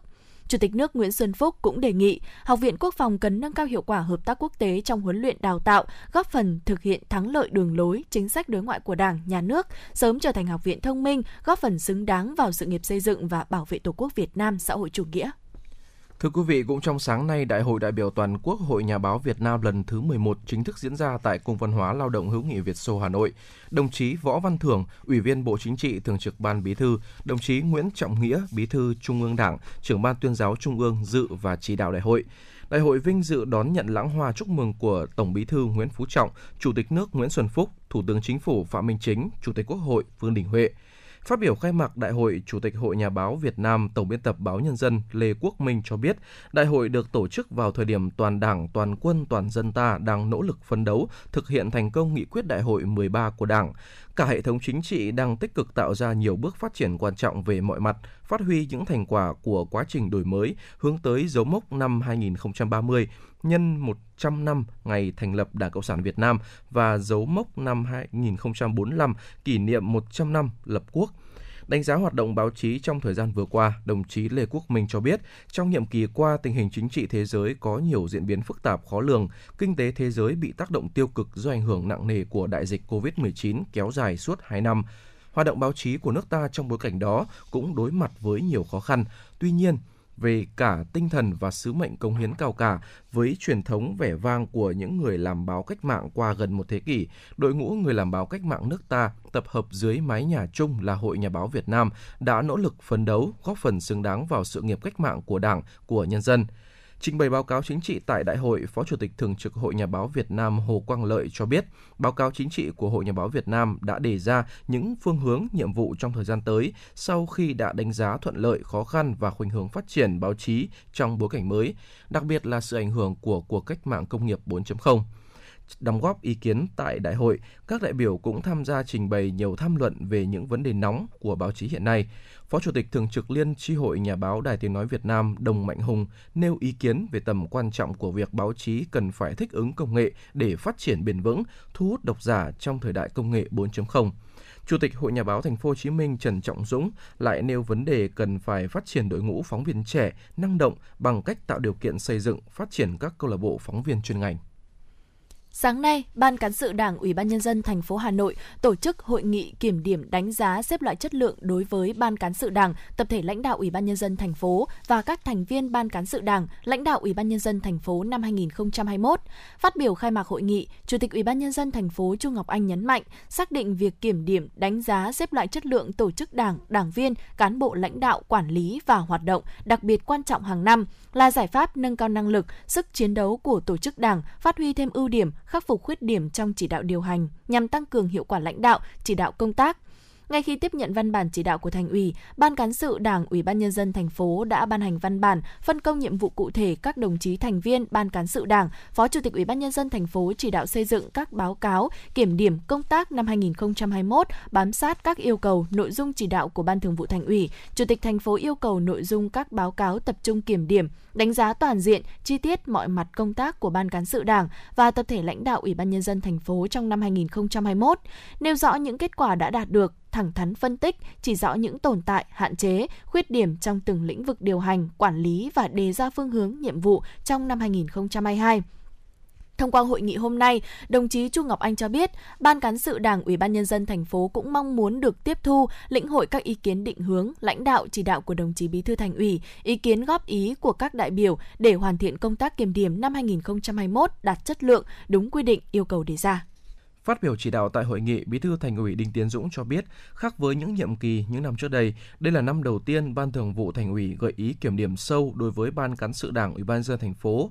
Gợi mở một số vấn đề, Bí thư Thành ủy Đinh Tiến Dũng nhấn mạnh, việc kiểm điểm phê bình và tự phê bình đối với tập thể cá nhân phải được thực hiện trên cơ sở đánh giá kết quả công tác năm 2021 gắn với chức năng, nhiệm vụ, quyền hạn, mối quan hệ công tác trong quy chế làm việc của Ban cán sự Đảng Ủy ban dân thành phố Quá trình kiểm điểm, đồng chí Đinh Tiến Dũng đề nghị tập thể ban cán sự Đảng, Ủy ban dân thành phố cần tập trung làm rõ, quán triệt, tổ chức thực hiện hiệu quả kết quả thực hiện các chủ trương đường lối của Đảng, chính sách pháp luật của nhà nước, nghị quyết, chỉ thị, quyết định, kết luận của cấp trên, xây dựng và tổ chức thực hiện các chương trình công tác của tập thể. Đồng thời, Ban cán sự Đảng của Ủy ban dân thành phố làm rõ công tác lãnh đạo, chỉ đạo các mặt công tác của Ủy ban dân thành phố, kết quả thực hiện các nhiệm vụ được giao trong năm, giải quyết các nhiệm vụ đột xuất phát sinh như lãnh đạo công tác phòng chống dịch COVID-19 và thực hiện các chỉ tiêu nhiệm vụ phát triển kinh tế xã hội của thành phố. Bí thư Thành ủy cũng yêu cầu ban cán sự Đảng Ủy ban dân thành phố tập trung kiểm điểm sâu bốn nhóm vấn đề còn tồn tại hạn chế. Cụ thể là việc triển khai thực hiện các kết luận của Thường trực Ban Thường vụ Thành ủy, Thanh tra Chính phủ, Kiểm toán nhà nước trên các lĩnh vực quản lý nhà nước của thành phố, công tác lập quy hoạch chung thành phố, công tác cải cách hành chính của thành phố và việc triển khai các dự án trọng điểm của thành phố bị chậm tiến độ đồng chí Đinh Tiến Dũng tin tưởng với không khí nghiêm túc, dân chủ, khách quan, dân chủ và thẳng thắn, hội nghị sẽ đạt được kết quả tốt đẹp, tạo chuyển biến thực chất, tạo ra tinh thần mới, quyết tâm thực hiện quyết liệt hiệu quả chương trình công tác năm 2022 của Ban cán sự Đảng, tập thể lãnh đạo Ủy ban dân thành phố và các thành viên Ban cán sự Đảng, lãnh đạo của Ủy ban dân thành phố. Thưa quý vị, vừa rồi là những thông tin mới nhất chúng tôi xin được cập nhật. Quý vị hãy nhớ kết nối với thủy Linh và Tuấn Hiệp qua tổng đài 024 3773 6688 hoặc tương tác trên fanpage Truyền động Hà Nội FM96 để cùng chia sẻ về một vấn đề mà quý vị và các bạn đang quan tâm. Thưa quý vị, tại Hà Nội, dịch bệnh đang diễn ra căng thẳng khi số ca mắc mới liên tục ở mức 2.000 ca mỗi ngày.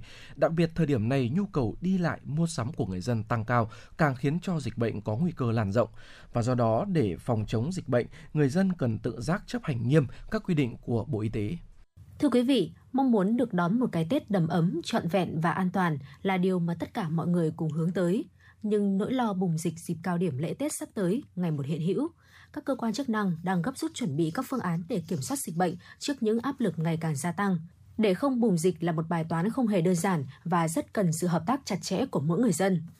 Kể từ khi dịch bệnh bùng phát ở nước ta, gia đình chị Nguyễn Thị Hằng ở quận Đống Đa, Hà Nội luôn cẩn trọng phòng dịch, tuân thủ nghiêm ngặt khuyến cáo 5K của Bộ Y tế. Chứng kiến bài học đắt giá khi dịch bệnh càn quét tại thành phố Hồ Chí Minh, chị Hằng hạn chế tối đa việc đến nơi đông người khi gia đình có việc hiếu hỉ, cũng chỉ Trước đây nghe Sài Gòn ngày nào cũng hàng nghìn hàng nghìn người mắc F0. Hà Nội cũng đã cảm thấy lo lắng nhưng không ngờ bây giờ gần Tết rồi Hà Nội bây giờ là bùng dịch lên dẫn đầu cả nước rồi. Tôi nghĩ cái Tết sắp tới này này cũng chỉ được gói gọn ở trong nội bộ thôi, cũng chỉ gọi là giữ cái đầm ấm, chủ yếu có lẽ sẽ là ăn Tết tinh thần là chính. Còn cái để mà đi du xuân đi gặp gỡ thì tôi nghĩ chắc chắn là, là khó. Với chị Nguyễn Thanh Hà ở quận Ba Đình, một người ưa dịch chuyển, yêu du lịch, hai năm dịch bệnh COVID-19 là thời gian chị có thể ở bên gia đình nhiều hơn. Tết năm nay, chị đã chuẩn bị tâm thế một cái Tết giản đơn, tiết kiệm và không đi lễ hội. Tết thì cũng có đủ mâm ngũ quả, đôi bánh trưng, con gà và là mâm cơm nó gọn gàng để thắp hương gia tiên, không cần quá là bày vẽ. Tình hình nó còn căng như này thì xác định tinh thần là năm nay là không có đi lễ chùa đến những cái nơi công cộng tụ họp được rồi. Cho nên là Phật tại tâm, Phật cũng dạy rồi. Thứ nhất là tu tại gia, thứ nhì tu chợ, thứ ba tu chùa. Hiện nay, Hà Nội vẫn ghi nhận số ca mắc COVID-19 hàng ngày trong cộng đồng. Đặc biệt, thủ đô lại có mật độ dân cư cao, giao thương đi lại lớn. Ngoài ra, biến chủng Omicron đang lan truyền nhanh, diễn biến phức tạp, khó lường tại nhiều quốc gia trên thế giới, trong khu vực và đã xuất hiện tại Việt Nam. Những điều này đặt ra yêu cầu người dân cần thay đổi thói quen sinh hoạt để đảm bảo an toàn cho bản thân và cộng đồng.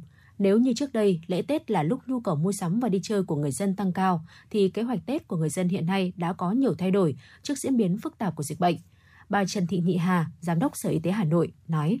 À, chúng tôi cũng uh, kêu gọi người dân là có bất kỳ dấu hiệu nào nghi ngờ COVID-19 thì phải báo ngay cho tuyến y tế cơ sở, uh, rồi uh, báo ngay cho các uh, y tế gần nhất kể cả y tế ngoài công lập trên địa bàn để mà có thể được xét nghiệm và tư vấn kịp thời. À, chúng tôi cũng à, mong muốn à, người dân là chủ thể trong công tác phòng chống dịch và à, người dân à, có sẵn những cái phương án để bảo vệ để cho à, cho cá nhân, à, cho gia đình, cho cộng đồng à, trong cái à, phòng chống dịch. Cũng như là à, người dân à, luôn luôn chủ động để mà bảo vệ sức khỏe, chăm lo sức khỏe cho mình và ờ, với những cái trường hợp bị nhiễm ờ, SARS-CoV-2 được điều trị tại nhà, được điều trị tại các cơ sở ờ, y tế cơ sở thì người dân liên hệ với tổng đài 1022 của thành phố.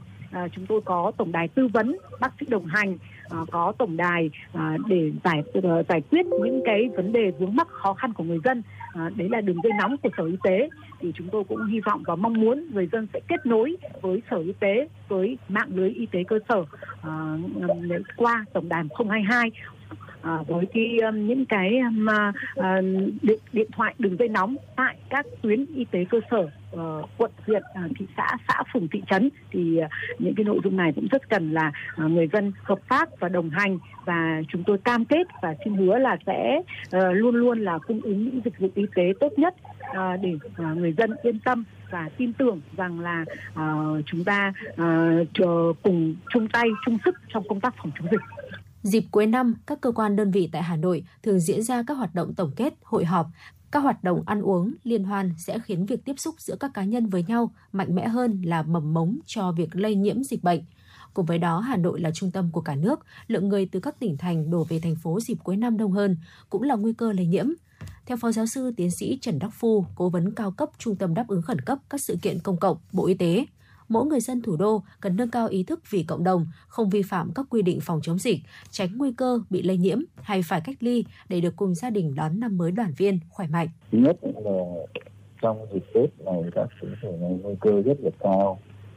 À, do cái yếu tố như tôi nói đề cập ở phần trên về đi lại rồi tập trung đông người để ăn uống liên hoan thế rồi à, đặc biệt là cái nguy cơ dịch bệnh còn rất rất rất phức tạp khó lường uh, như là quốc tế như Việt Nam và đặc biệt Hà Nội là cái địa bàn rất nguy cơ cao. Hà Nội thành phố Hồ Chí Minh bởi vì là dân cư đông đúc tập trung đông người.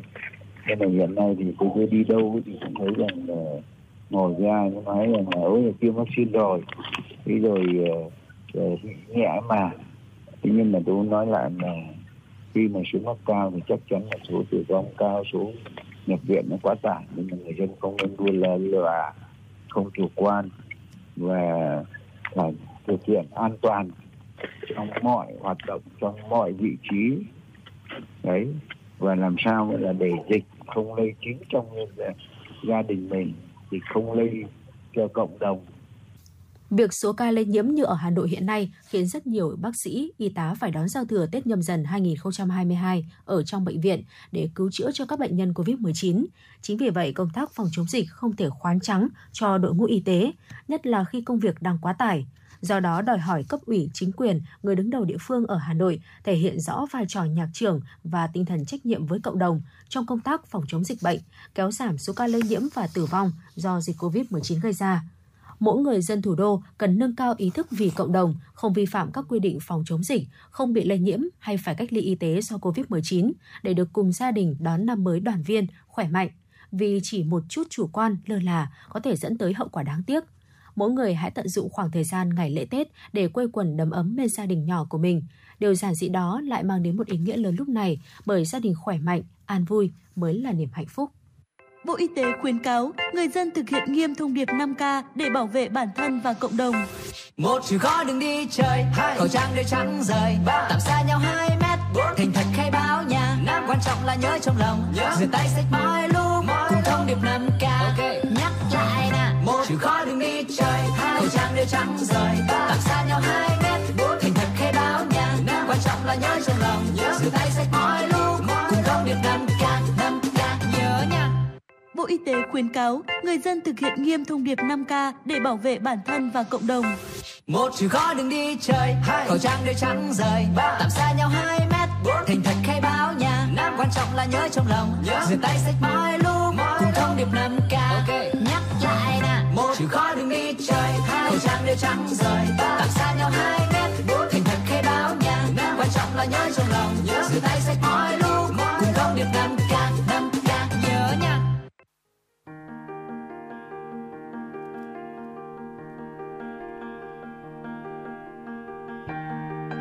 Quý vị và các bạn đang theo dõi kênh FM 96 MHz của Đài Phát thanh Truyền hình Hà Nội. Hãy giữ sóng và tương tác với chúng tôi theo số điện thoại 024 3773 6688. FM 96 đồng hành trên mọi nẻo đường.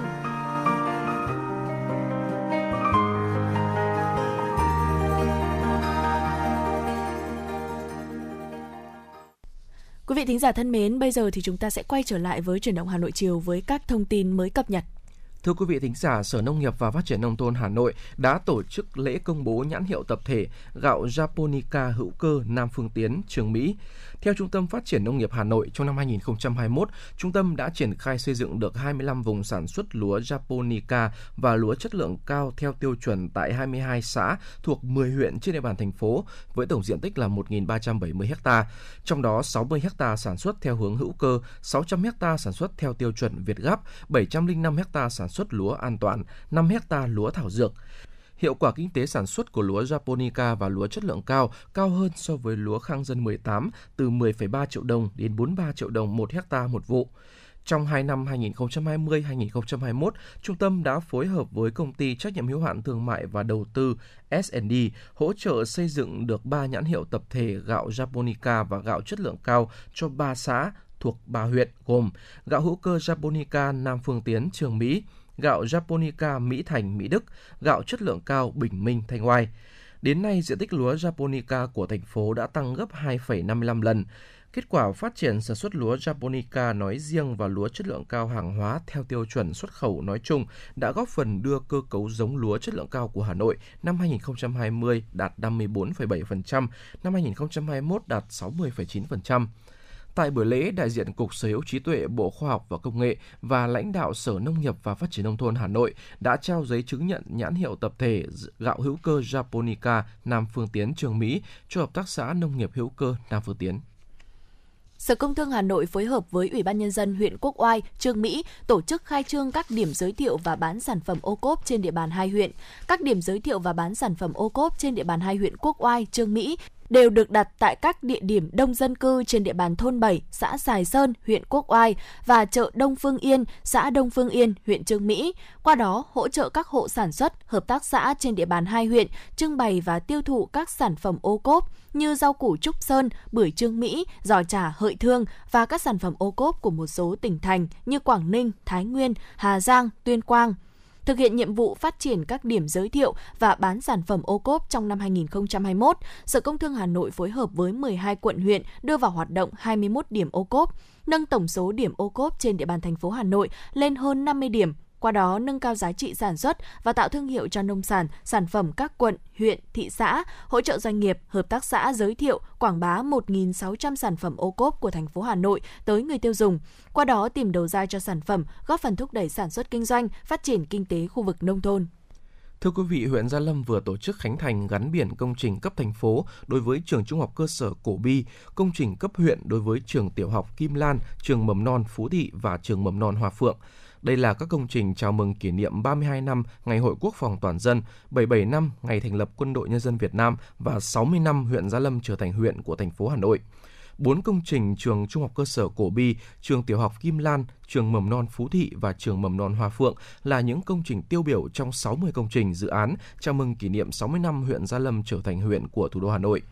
Tại buổi lễ, đại diện Sở Giáo dục và Đào tạo và Ban thi đua khen thưởng thành phố cùng lãnh đạo huyện Gia Lâm đã trao chứng nhận và thực hiện nghi thức cắt băng khánh thành gắn biển đối với 4 công trình trường học nói trên. Theo lãnh đạo huyện Gia Lâm, việc khánh thành và gắn biển các công trình có ý nghĩa quan trọng nhằm đáp ứng nhu cầu dạy và học của giáo viên, học sinh các trường, nâng cao chất lượng công tác giáo dục, thực hiện hiệu quả chiến lược đào tạo, phát triển nguồn nhân lực, bồi dưỡng nhân tài của thủ đô và đất nước. Sáng nay, Ủy ban Mặt trận Tổ quốc quận Bắc Từ Liêm tổ chức chương trình trao đổi, chia sẻ kinh nghiệm hỗ trợ điều trị phòng chống COVID-19 trong cộng đồng. Tại chương trình, các nhà khoa học, chuyên gia y tế đã cung cấp thông tin khoa học về những biến thể và biến chủng của virus SARS-CoV-2, chiến lược cách ly và điều trị F0 tại nhà, chia sẻ kiến thức, kinh nghiệm trong sử dụng thuốc hỗ trợ điều trị phòng chống dịch COVID-19, tầm quan trọng của việc tuân thủ khuyến cáo 5K của Bộ Y tế để chung sống an toàn với dịch bệnh quán triệt phương châm công tác phòng chống dịch phải từ xa, từ sớm, từ cơ sở. Người dân là trung tâm phục vụ, là chủ thể trong phòng chống dịch. Việc Mặt trận Tổ quốc quận Bắc Từ Liêm đẩy mạnh tuyên truyền đã góp phần nâng cao nhận thức để mọi người dân có ý thức thực hiện tốt các biện pháp phòng chống dịch bệnh COVID-19, xây dựng thói quen, lối sống lành mạnh trong việc tự chăm sóc, bảo vệ sức khỏe bản thân, tránh lây nhiễm bệnh, cũng như trang bị những kiến thức cơ bản giúp người dân có kỹ năng để phòng bệnh COVID-19. Chuẩn bị đón Tết Dương lịch và Tết Nguyên đán nhâm dần 2022, huyện Quốc Oai đã phát động gia quân tổng thể vệ sinh môi trường phòng chống dịch COVID-19, xử lý các điểm đen rác thải, hình thành các tuyến đường hoa là kỳ vọng giúp người dân Quốc Oai có một môi trường sống xanh, huyện nông thôn mới kiểu mẫu. Tiêu chí môi trường là một trong những tiêu chí quan trọng trong quá trình xây dựng nông thôn mới. Bước vào xây dựng nông thôn mới nâng cao, huyện Quốc Oai đã huy động sự chung sức đồng lòng của các tổ chức đoàn thể và nhân dân tập trung cải tạo vệ sinh môi trường, đường làng, ngõ xóm, biến các tuyến đường trục chính trong toàn huyện thành những tuyến đường, đoạn đường nở hoa kiểu mẫu xây dựng môi trường sống xanh sạch đẹp đang là mục tiêu mà huyện Quốc Oai hướng tới trong giai đoạn xây dựng nông thôn mới nâng cao. Nhiều tuyến đường hoa đã được hình thành đã mang lại một diện mạo mới của huyện cửa ngõ thủ đô. Để chủ động phòng chống dịch COVID-19 trong trạng thái bình thường mới, Bộ Y tế gửi đến người dân thông điệp 5K với các nội dung chính sau đây. Khẩu trang, đeo khẩu trang vải thường xuyên tại nơi công cộng, nơi tập trung đông người. Đeo khẩu trang y tế tại các cơ sở y tế, khu cách ly. Khử khuẩn Rửa tay thường xuyên bằng xà phòng hoặc dung dịch sát khuẩn tay, vệ sinh các bề mặt, vật dụng thường xuyên tiếp xúc, giữ vệ sinh, lau rửa và để nhà cửa thông thoáng. Khoảng cách Giữ khoảng cách khi tiếp xúc với người khác. Không tụ tập Không tụ tập đông người. Khai báo y tế Thực hiện khai báo y tế trên app nCoV cài đặt ứng dụng Bluezone tại địa chỉ https 2 2 chéo www.bluezone.gov.vn để được cảnh báo nguy cơ lây nhiễm COVID-19. Khi có dấu hiệu sốt, ho, khó thở, gọi đường dây nóng của Bộ Y tế 1900 9095 hoặc cơ quan y tế địa phương để được hướng dẫn đi khám bệnh an toàn. Việt Nam chung sống an toàn với dịch COVID-19. Quý vị và các bạn đang nghe chương trình chuyển động Hà Nội chiều trên kênh phát thanh FM 96 MHz của Đài Phát thanh và Truyền hình Hà Nội. Chịu trách nhiệm sản xuất Phó Tổng giám đốc Nguyễn Tiến Dũng, đạo diễn và biên tập Xuân Luyến Hoa Mai, thư ký Thu Vân, MC Thủy Linh Tuấn Hiệp cùng với kỹ thuật viên Quang Ngọc phối hợp thực hiện. Còn bây giờ trước khi đến với các nội dung tiếp theo của chương trình, xin mời quý vị cùng nghe ca khúc Nhớ về Hà Nội.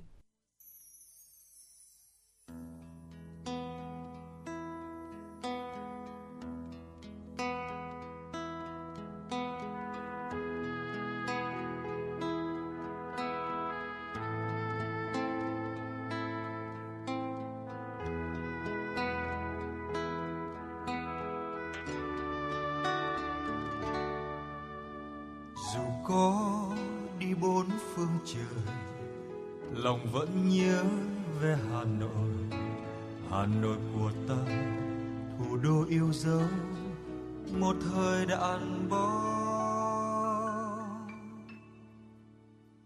một thời hoa.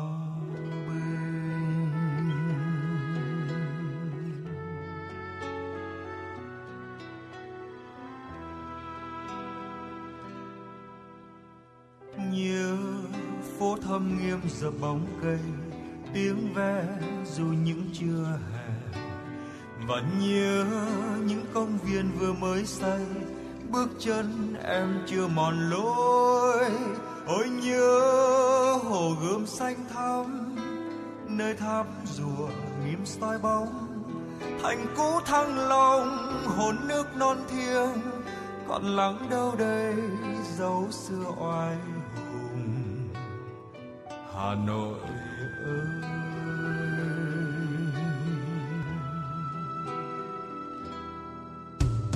Nhớ những cơn mưa dài cuối đông, áo chăn chưa ấm thân mình. Và nhớ lúc bom rơi thời chiến tranh, đất rung ngói tan gạch nát. Em vẫn đạp xe ra phố anh vẫn tìm âm thanh mới.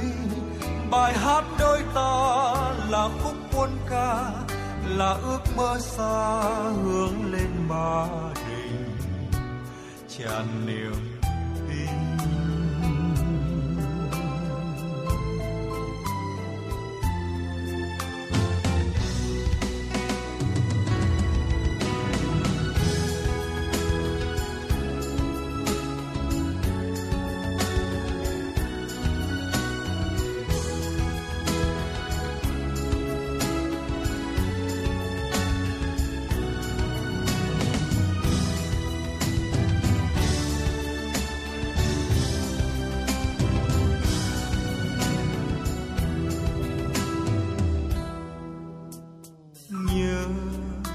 con đê thành lối xe, bước chân năm tháng đi về.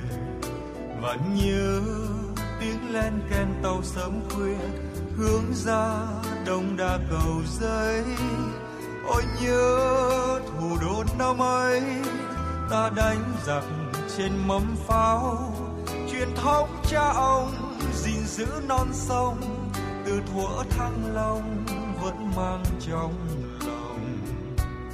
hà nội ơi.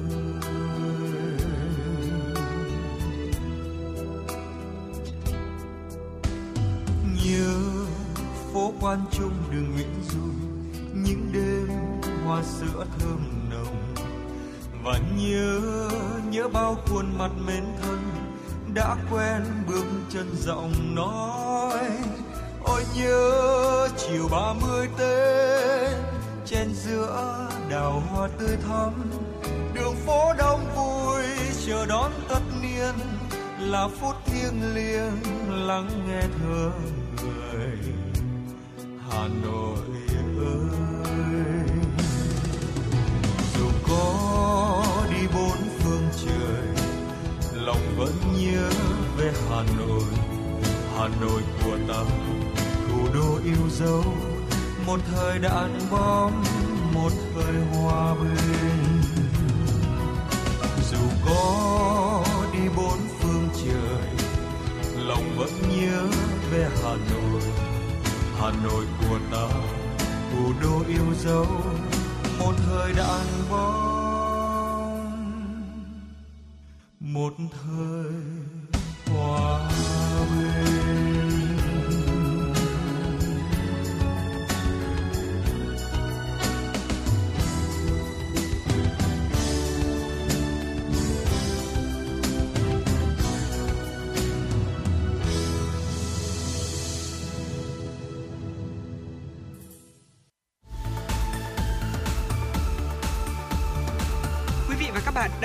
kênh FM 96 MHz của đài phát thanh truyền hình Hà Nội. Hãy giữ sóng và tương tác với chúng tôi theo số điện thoại 024 3773 6688. FM 96 đồng hành trên mọi nẻo đường. đường.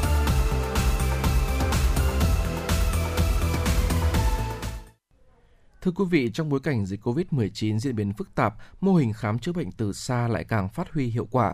Nhờ sự hỗ trợ của tuyến trên thông qua hệ thống khám chữa bệnh từ xa, nhiều ca bệnh khó, nguy cơ tử vong được điều trị thành công ở tuyến dưới, giúp tăng hiệu quả sự tiếp cận, san lấp khoảng cách về địa lý chuyên môn giữa bệnh viện trung ương và tuyến y tế cơ sở. Thưa quý vị, sau hơn một năm triển khai hệ thống khám chữa bệnh từ xa, hàng trăm cuộc hội trần, hàng chục ca mổ đã được các bác sĩ tuyến trên chỉ đạo, hướng dẫn tuyến dưới thực hiện thành công. Qua hình thức này, nhiều ca bệnh phức tạp đã được các bác sĩ hội trần và cứu sống kịp thời, không cần phải lên tuyến trên. Đặc biệt có những điểm cầu được kết nối từ vùng sâu, vùng xa như Trường Sa, Cô Tô, Mường Nhé. Việc triển khai công nghệ khám chữa bệnh từ xa, telehealth, giúp tuyến dưới nhận được các kỹ thuật ở tuyến trên sâu hơn, nhanh hơn và rộng hơn – Tính tới nay, 100% cơ sở y tế tuyến huyện đã được kết nối khám chữa bệnh từ xa telehealth. Thương gan, đột ba, học kỳ 6, 7. Kèm theo nữa thì ờ, ý kiến của thầy Tiến các cái hội trận thì lưu ý là, là mặc dù bụng về chưa phát hiện rõ cái tổn thương tạng rỗng nhưng mà cái trường hợp này khi chúng em xem lại kiểm tra lại thì đang có một cái nghi ngờ có cái tổn thương ở bên một tá tràng bệnh đến bây giờ bệnh nhân tỉnh đúng không ạ? Mà bệnh nhân tỉnh nhưng mà sức khỏe rất là yếu. Không, thế là đừng nói chuyện sức khỏe yếu, tôi không nói sức khỏe cứ rõ ràng Glasgow là bao nhiêu 15 điểm không? Hỏi có biết không? Bảo chân tay cử động có cử động được không? Tức là hoàn toàn tỉnh đúng không? Ờ thế như vậy Glasgow 15 điểm tỉnh. Thế bây giờ bệnh nhân bụng có mềm không? Như vậy tỉnh thì mình phát hiện được mềm bụng có mềm không? Không có dịch ở bụng, đúng không? Bệnh chấn gan mà không có thoát thuốc. Như vậy thì theo tôi là có thể bảo tồn được. Buổi hội trần của giáo sư tiến sĩ Trịnh Hồng Sơn, Phó Giám đốc Bệnh viện Hữu nghị Việt Đức và Phó Giáo sư tiến sĩ Lê Thành Dũng, khoa chẩn đoán hình ảnh với các bác sĩ Bệnh viện Đa khoa Điện Biên. Bệnh nhân bị tai nạn giao thông, ô tô chèn qua ngực, bị đa chấn thương. Từ khi bệnh nhân nhập viện, đây là lần thứ hai Bệnh viện Đa khoa Bệnh viện Điện Biên xin hội trần với Bệnh viện Hữu nghị Việt Đức.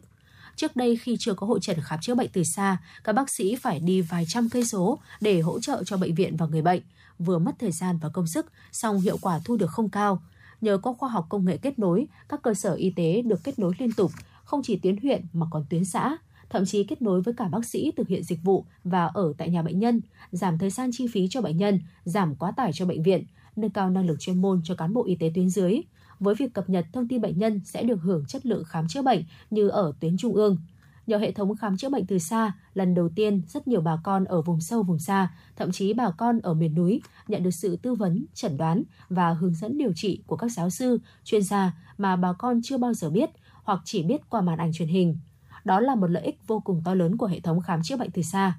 Giáo sư tiến sĩ Trần Bình Giang, giám đốc bệnh viện Hữu nghị Việt Đức và giáo sư tiến sĩ Nguyễn Gia Bình, chủ tịch Hội cấp cứu chống độc Việt Nam nói: Chúng tôi ờ, thực hiện cái việc ờ, chuyển các cái gói kỹ thuật về các địa phương ờ, đào tạo cho các cái bệnh viện địa phương các cái gói kỹ thuật từ cơ bản đến nâng cao.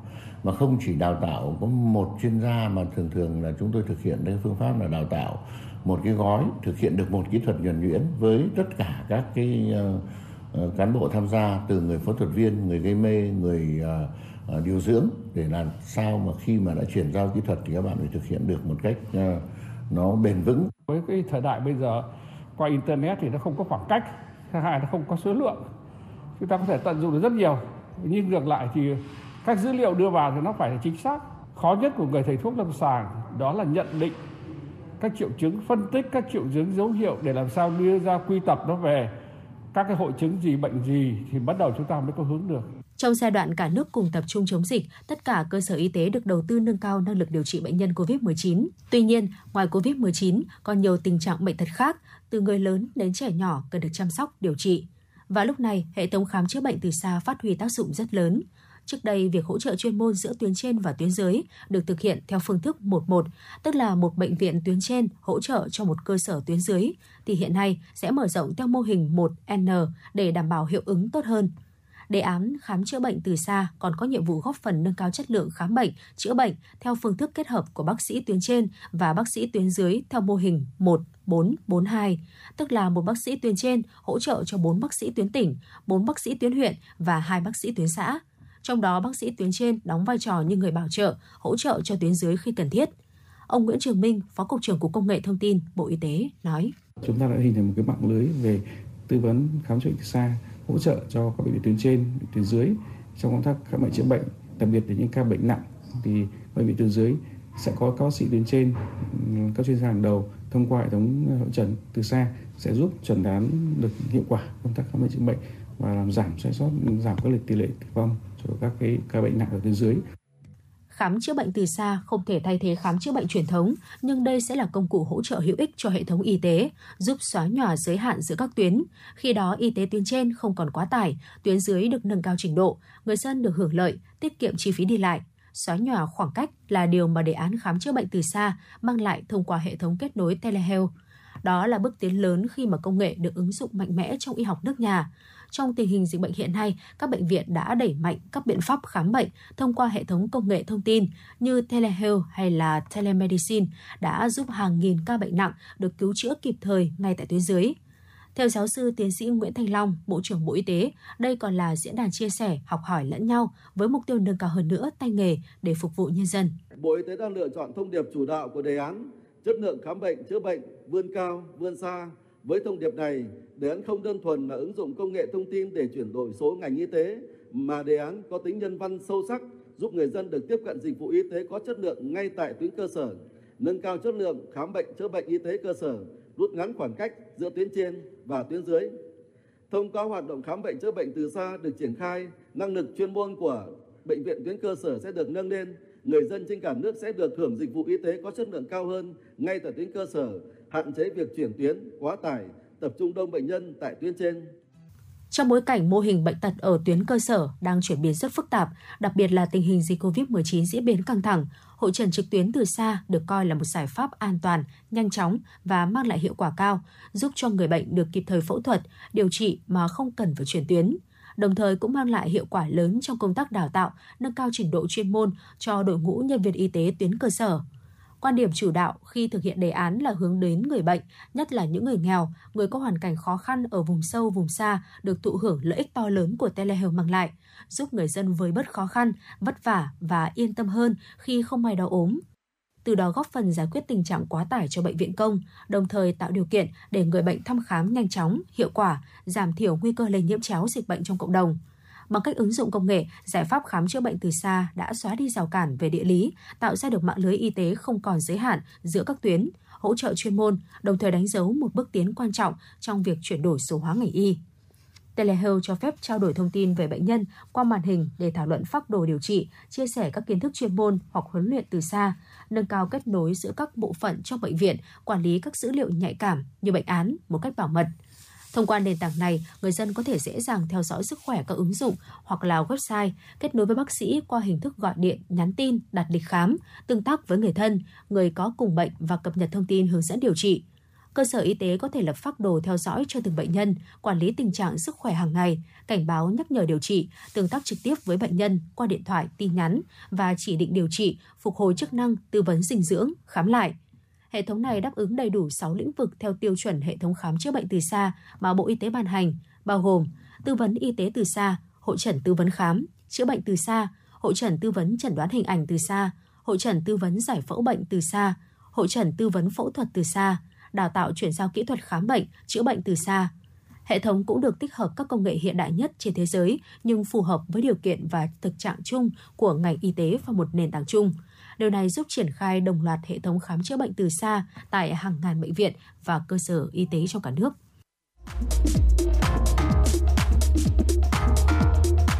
Quý vị và các bạn đang trên chuyến bay mang số hiệu FM96. Hãy thư giãn, chúng tôi sẽ cùng bạn trên mọi cung đường. Hãy giữ sóng và tương tác với chúng tôi theo số điện thoại 024 3773 6688.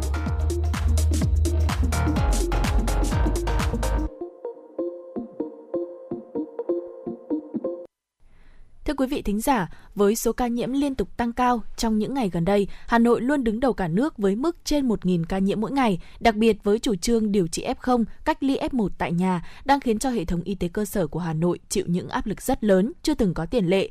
Để bảo vệ sức khỏe cho người dân, tuyến y tế cơ sở đang phải gồng mình làm việc không kể ngày đêm khi nguồn nhân lực thiếu hụt trầm trọng và số lượng công việc phải thực hiện cùng lúc quá lớn. Thưa quý vị và các bạn, với số ca nhiễm liên tục tăng cao, trong những ngày gần đây, Hà Nội luôn trên mức 1.000 ca nhiễm một ngày. Đặc biệt, với chủ trương điều trị F0, cách ly F1 tại nhà đang khiến cho hệ thống y tế cơ sở của Hà Nội chịu những áp lực rất lớn, chưa từng có tiền lệ. Để bảo vệ sức khỏe cho người dân, tuyến y tế cơ sở đang phải gồng mình làm việc không kể ngày đêm khi nguồn nhân lực thiếu hụt trầm trọng và số lượng công việc phải thực hiện cùng lúc quá lớn. Mỗi ngày, bác sĩ Nguyễn Thanh Hà và các nhân viên của trạm y tế phường Ô Trợ Dừa, quận Đống Đa nhận được hàng nghìn cuộc gọi là phường có số ca F0 lớn của thủ đô. Không chỉ có đường dây nóng mà điện thoại cá nhân của các nhân viên y tế cũng đổ chuông cả ngày. Bác sĩ Nguyễn Thanh Hà, trạm trưởng trạm y tế phường Ô Trợ Dừa bày tỏ.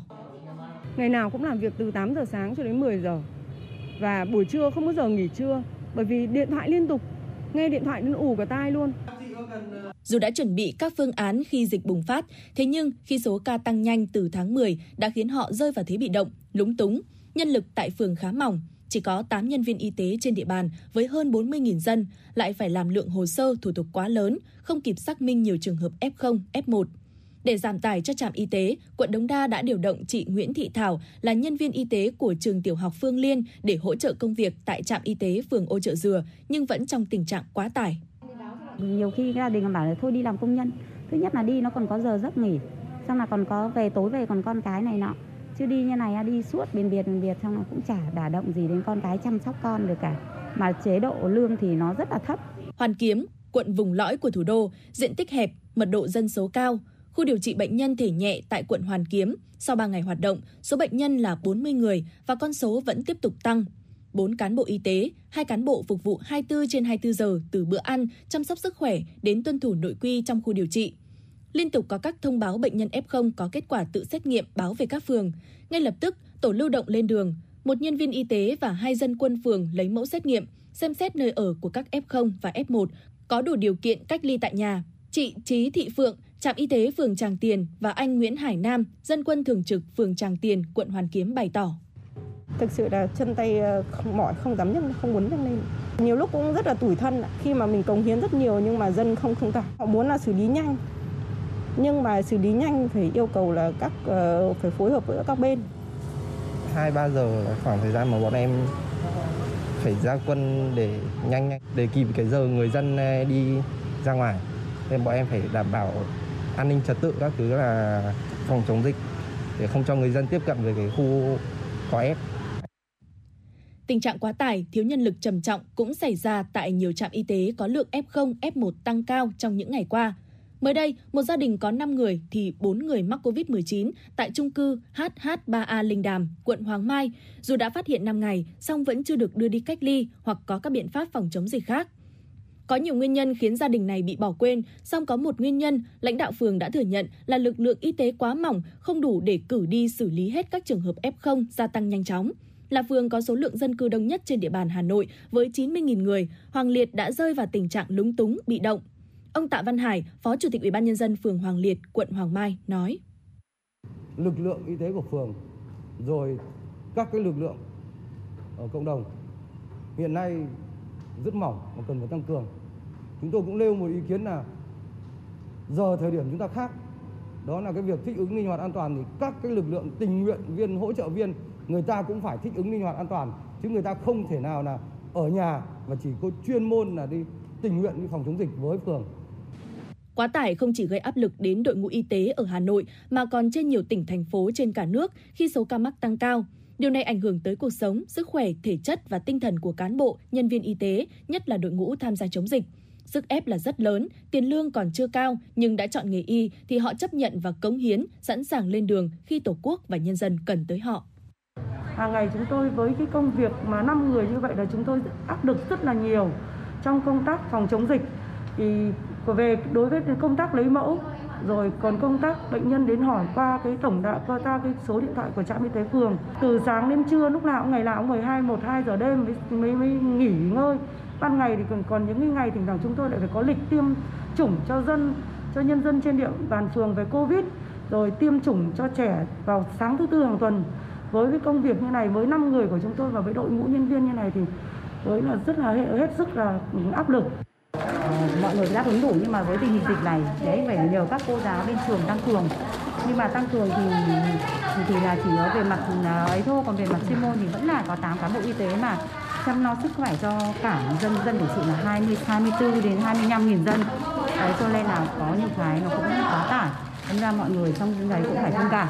Ờ, dịch nó phát triển rất là nhanh nên là con người thì không đủ đang kêu gọi thêm ờ, y tế trường học và các cô giáo ờ, mầm non ra hỗ trợ về đánh đánh máy phần mềm và những người nghỉ hưu nhưng mà tình hình là cũng khó khăn. Tôi rất mong là các cơ quan cấp trên um, xem xét và có những cái biện pháp hoặc là những cái hỗ trợ để cho giảm tải cái công việc nhân viên chúng tôi chỉ làm về chuyên môn. Theo số liệu trong nghiên cứu về ảnh hưởng của Covid-19 đến nhân viên y tế Việt Nam mới được công bố, có tới 80% gặp khó khăn, chỉ có thể trả một phần hoặc không thể trả chi phí sinh hoạt. 70% bị lo lắng, thậm chí trầm cảm, 40% suy giảm sức khỏe, dẫn tới 25% giảm mức độ hài lòng với công việc. Nghiên cứu này được khảo sát trên 2.700 cán bộ nhân viên y tế do Hội Thầy thuốc trẻ Việt Nam phối hợp với Action Aid quốc tế tại Việt Nam, Viện Đào tạo Y học Dự phòng, Trường Đại học Y Hà Nội và Viện Kinh tế, Công nghệ Y tế thực hiện trong 3 tháng qua. Kết quả cho thấy hầu hết nhân viên y tế cáng đáng khối lượng và thời gian làm việc tăng lên nhiều lần. Trong khi 1 phần 3 trong số họ có lương, thưởng và phụ cấp bị giảm. Đặc biệt, hơn một nửa trong lực lượng tham gia chống dịch được khảo sát chưa nhận được khoản phụ cấp nào. Có một thực tế đáng lo ngại hiện nay là nhân lực y tế tại các trạm y tế ở Hà Nội đang rất thiếu hụt. Hiện Hà Nội có gần 600 trạm y tế xã phường thị trấn, mỗi trạm chỉ có tối đa 10 người, trong đó chủ yếu là nữ giới, thực hiện theo dõi sức khỏe tối đa của 13.000 đến 15.000 dân. Tỷ lệ này mới đáp ứng 30% trong điều kiện bình thường khi chưa có dịch COVID-19. Để hỗ trợ y tế cơ sở, Thành ủy Hà Nội cũng đã chỉ đạo tiếp tục huy động sự tham gia của các bệnh viện, cơ sở y tế của các bộ ngành trung ương đóng trên địa bàn, các cơ sở y tế ngoài công lập, chỉ đạo hoàn thành ngay cơ chế chính sách để huy động lực lượng y bác sĩ đã nghỉ hưu, sinh viên của ngành y cùng tham gia. Tuy nhiên, thực tế lúc này, việc huy động các đối tượng này là vô cùng khó khăn.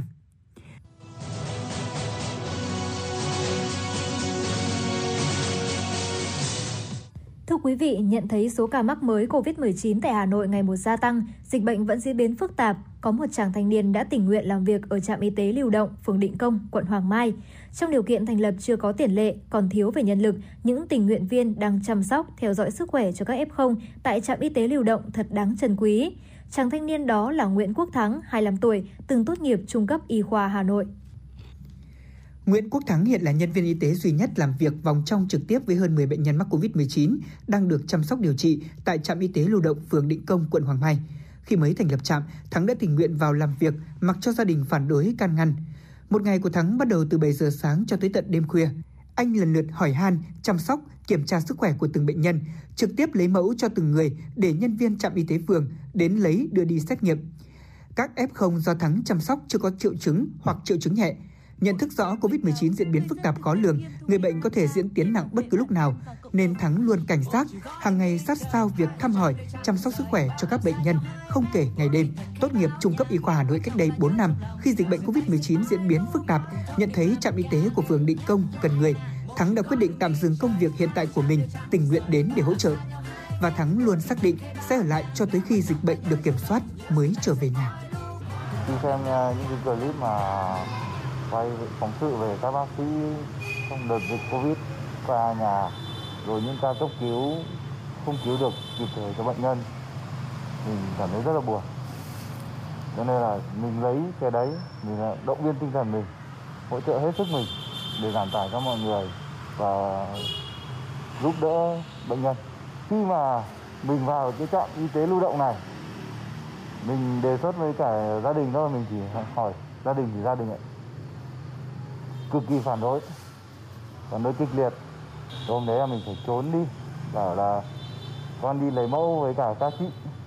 Đến lúc đấy hoàn thành xong đâu đấy thì mình mới bảo là bố mẹ ơi con làm ở trong trạm lưu động rồi. Con uh, không về ở đâu. Đợi hết dịch rồi con về. Lúc đấy thì chuyện cũng rồi thì bố mẹ cũng không phản đối được gì nữa sau mỗi ngày làm việc miệt mài, Nguyễn Quốc Thắng lại dành ra vài phút để gọi về cho gia đình. Thấy con trưởng thành yêu nghề, sống có lý tưởng và trách nhiệm, bố mẹ Thắng cũng yên tâm hơn. Thay vì phản đối như trước, gia đình đã dần chuyển sang ủng hộ và tự hào với việc làm của con mình. Tuy nhiên, nỗi lo không may con nhiễm bệnh vẫn cứ thường trực trong lòng bậc làm cha mẹ. Sau mỗi cuộc điện thoại ngắn ngủi là sự ngóng trông ngày Thắng trở về. Đối với mình đây là một cái đóng góp rất là nhỏ. Cái đóng góp rất là nhỏ không có gì mình còn chưa thể bằng được các bác sĩ y bác sĩ ở các tuyến trên nữa. Mình uh, giúp đỡ được bao nhiêu cho nhà nước hỗ trợ người dân được bao nhiêu thì là mình cảm thấy vui bấy nhiêu.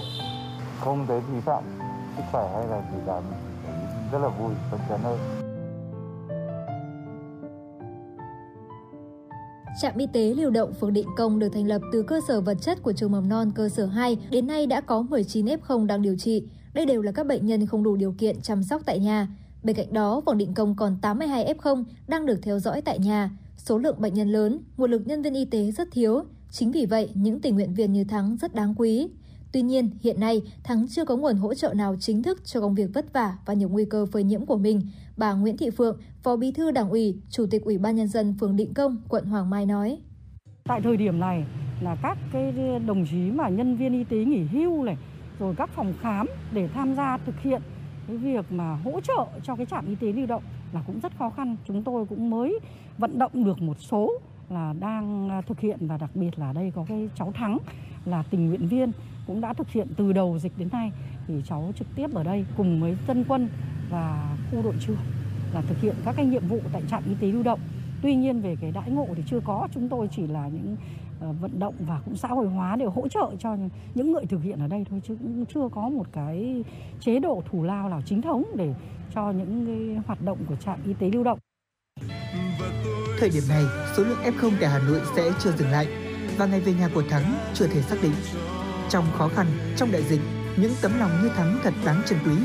Điều đó khẳng định thêm về một Hà Nội nghĩa tình, một Hà Nội yêu thương đang lan tỏa trong trận chiến cam go với đại dịch và mong rằng những sự cống hiến của Nguyễn Quốc Thắng cùng những tình nguyện viên đang ngày đêm cùng ngành y tế chống dịch Covid-19 sẽ được ghi nhận xứng đáng.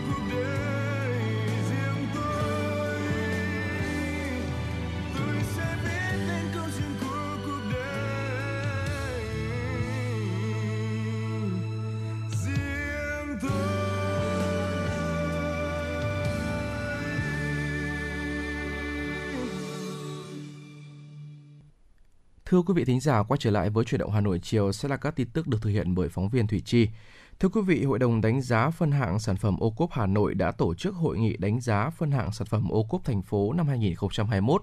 Theo ông Chu Phú Mỹ, Giám đốc Sở Nông nghiệp và Phát triển Nông thôn, Phó Chủ tịch Thường trực Hội đồng đánh giá phân hạng sản phẩm ô cốp Hà Nội năm 2021, Hà Nội đặt mục tiêu có trên 400 sản phẩm được đánh giá phân hạng ô cốp, nhưng thành phố đã thực hiện được 595 sản phẩm vượt chỉ tiêu đề ra.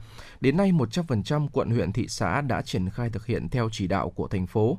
Để đảm bảo mục tiêu đề ra, tổ tư vấn giúp việc Hội đồng ô cốp thành phố đã phối hợp với đơn vị tư vấn, Ủy ban nhân dân các quận, huyện, thị xã hướng dẫn các chủ thể tham gia chương trình ô cốp hoàn thiện hồ sơ, tổ chức đánh giá phân hạng sản phẩm ô cốp và tiếp nhận hồ sơ đánh giá phân hạng sản phẩm năm 2021. Và có thể nói, Hà Nội là địa phương đầu tiên áp dụng phần mềm đánh giá sản phẩm ô cốp năm 2021. Mặc dù dịch bệnh diễn biến phức tạp, nhưng nhờ ứng dụng công nghệ thông tin vào việc đánh giá phân hạng sản phẩm ô cốp, đến nay Hà Nội đã có 595 sản phẩm được đánh giá phân hạng, trong đó có 162 sản phẩm tiềm năng 3 sao, 429 sản phẩm tiềm năng 4 sao, 7 sản phẩm 5 sao. Dịp cận Tết và quý 1 năm 2022, các doanh nghiệp có nhu cầu tuyển dụng càng lớn, tập trung ở lao động bán thời gian, làm theo ca kíp như đóng gói bao bì, vận chuyển, nhân viên ở trung tâm thương mại. Theo ông Vũ Quang Thành, Phó Giám đốc Trung tâm Dịch vụ Việc làm Hà Nội, Sở Lao động Thương binh và Xã hội Hà Nội, tại phiên giao dịch việc làm trực tuyến kết nối 6 tỉnh thành phố gồm Hà Nội, Bắc Ninh, Thái Nguyên, Hải Dương, Sơn La, Lạng Sơn, thu hút hơn 100 doanh nghiệp, tổng số chỉ tiêu tuyển dụng là khoảng 8.000 lao động mức lương từ 5 đến 20 triệu đồng một người một tháng. Đối tượng mà phiên giao dịch việc làm trực tuyến hướng tới là người lao động bị nghỉ việc, bị mất việc làm, phải thay đổi công việc do ảnh hưởng của dịch COVID-19. Ứng viên không chỉ có cơ hội tìm kiếm việc làm trực tiếp tại địa phương mình đang sinh sống, mà có thể tìm được việc làm tại các địa phương khác theo khả năng, nhu cầu của doanh nghiệp. Bộ Văn hóa Thể thao và Du lịch đã đăng tải trên cổng thông tin điện tử danh sách hồ sơ do Hội đồng cấp nhà nước trình Thủ tướng Chính phủ xét đề nghị Chủ tịch nước tặng Giải thưởng Hồ Chí Minh, Giải thưởng Nhà nước về văn học nghệ thuật năm 2021 để lấy ý kiến nhân dân. Theo đó, danh sách đề nghị xét tặng Giải thưởng Hồ Chí Minh về văn học nghệ thuật năm 2021 gồm 27 hồ sơ. Danh sách đề nghị xét tặng Giải thưởng Nhà nước về văn học nghệ thuật năm 2021 gồm 144 hồ sơ. Việc lấy ý kiến của nhân dân được thực hiện từ ngày 30 tháng 12 năm 2021 đến hết ngày 18 tháng 1 năm 2022, trước khi Hội đồng cấp nhà nước hoàn thiện hồ sơ trình Thủ tướng Chính phủ theo quy định. Từ nay đến Tết Nguyên đán, Bộ Giao thông Vận tải sẽ đưa nhiều công trình giao thông trọng điểm vào khai thác sử dụng. Điều này không chỉ góp phần hoàn thành mục tiêu giải ngân 95% kế hoạch đầu tư công với 43.000 tỷ đồng mà còn tạo ra nhiều cơ hội phát triển mới cho các địa phương nơi có những công trình giao thông trọng điểm đi vào hoạt động. Đoạn Cao Bồ, Mai Sơn, nối Nam Định, Ninh Bình dài hơn 15 km sẽ là tuyến đầu tiên hoàn thành của dự án cao tốc đường bộ Bắc Nam phía Đông – theo kế hoạch, từ nay đến Tết Nguyên đán, dự án cải tạo đường cất hạ cánh, đường lăn cảng hàng không nội bài, Tân Sơn Nhất giai đoạn 1, dự án cao tốc đường bộ Trung Lương, Mỹ Thuận, La Sơn, Túy Loan cũng sẽ hoàn thành và đưa vào khai thác. Thưa quý vị, đại diện Bộ Giao thông Vận tải cho biết từ nay đến tháng 1 2022 sẽ tiếp tục khởi công 8 dự án giao thông quan trọng khác. Điều này có được là nhờ sự cố gắng trong công tác chuẩn bị đầu tư dự án.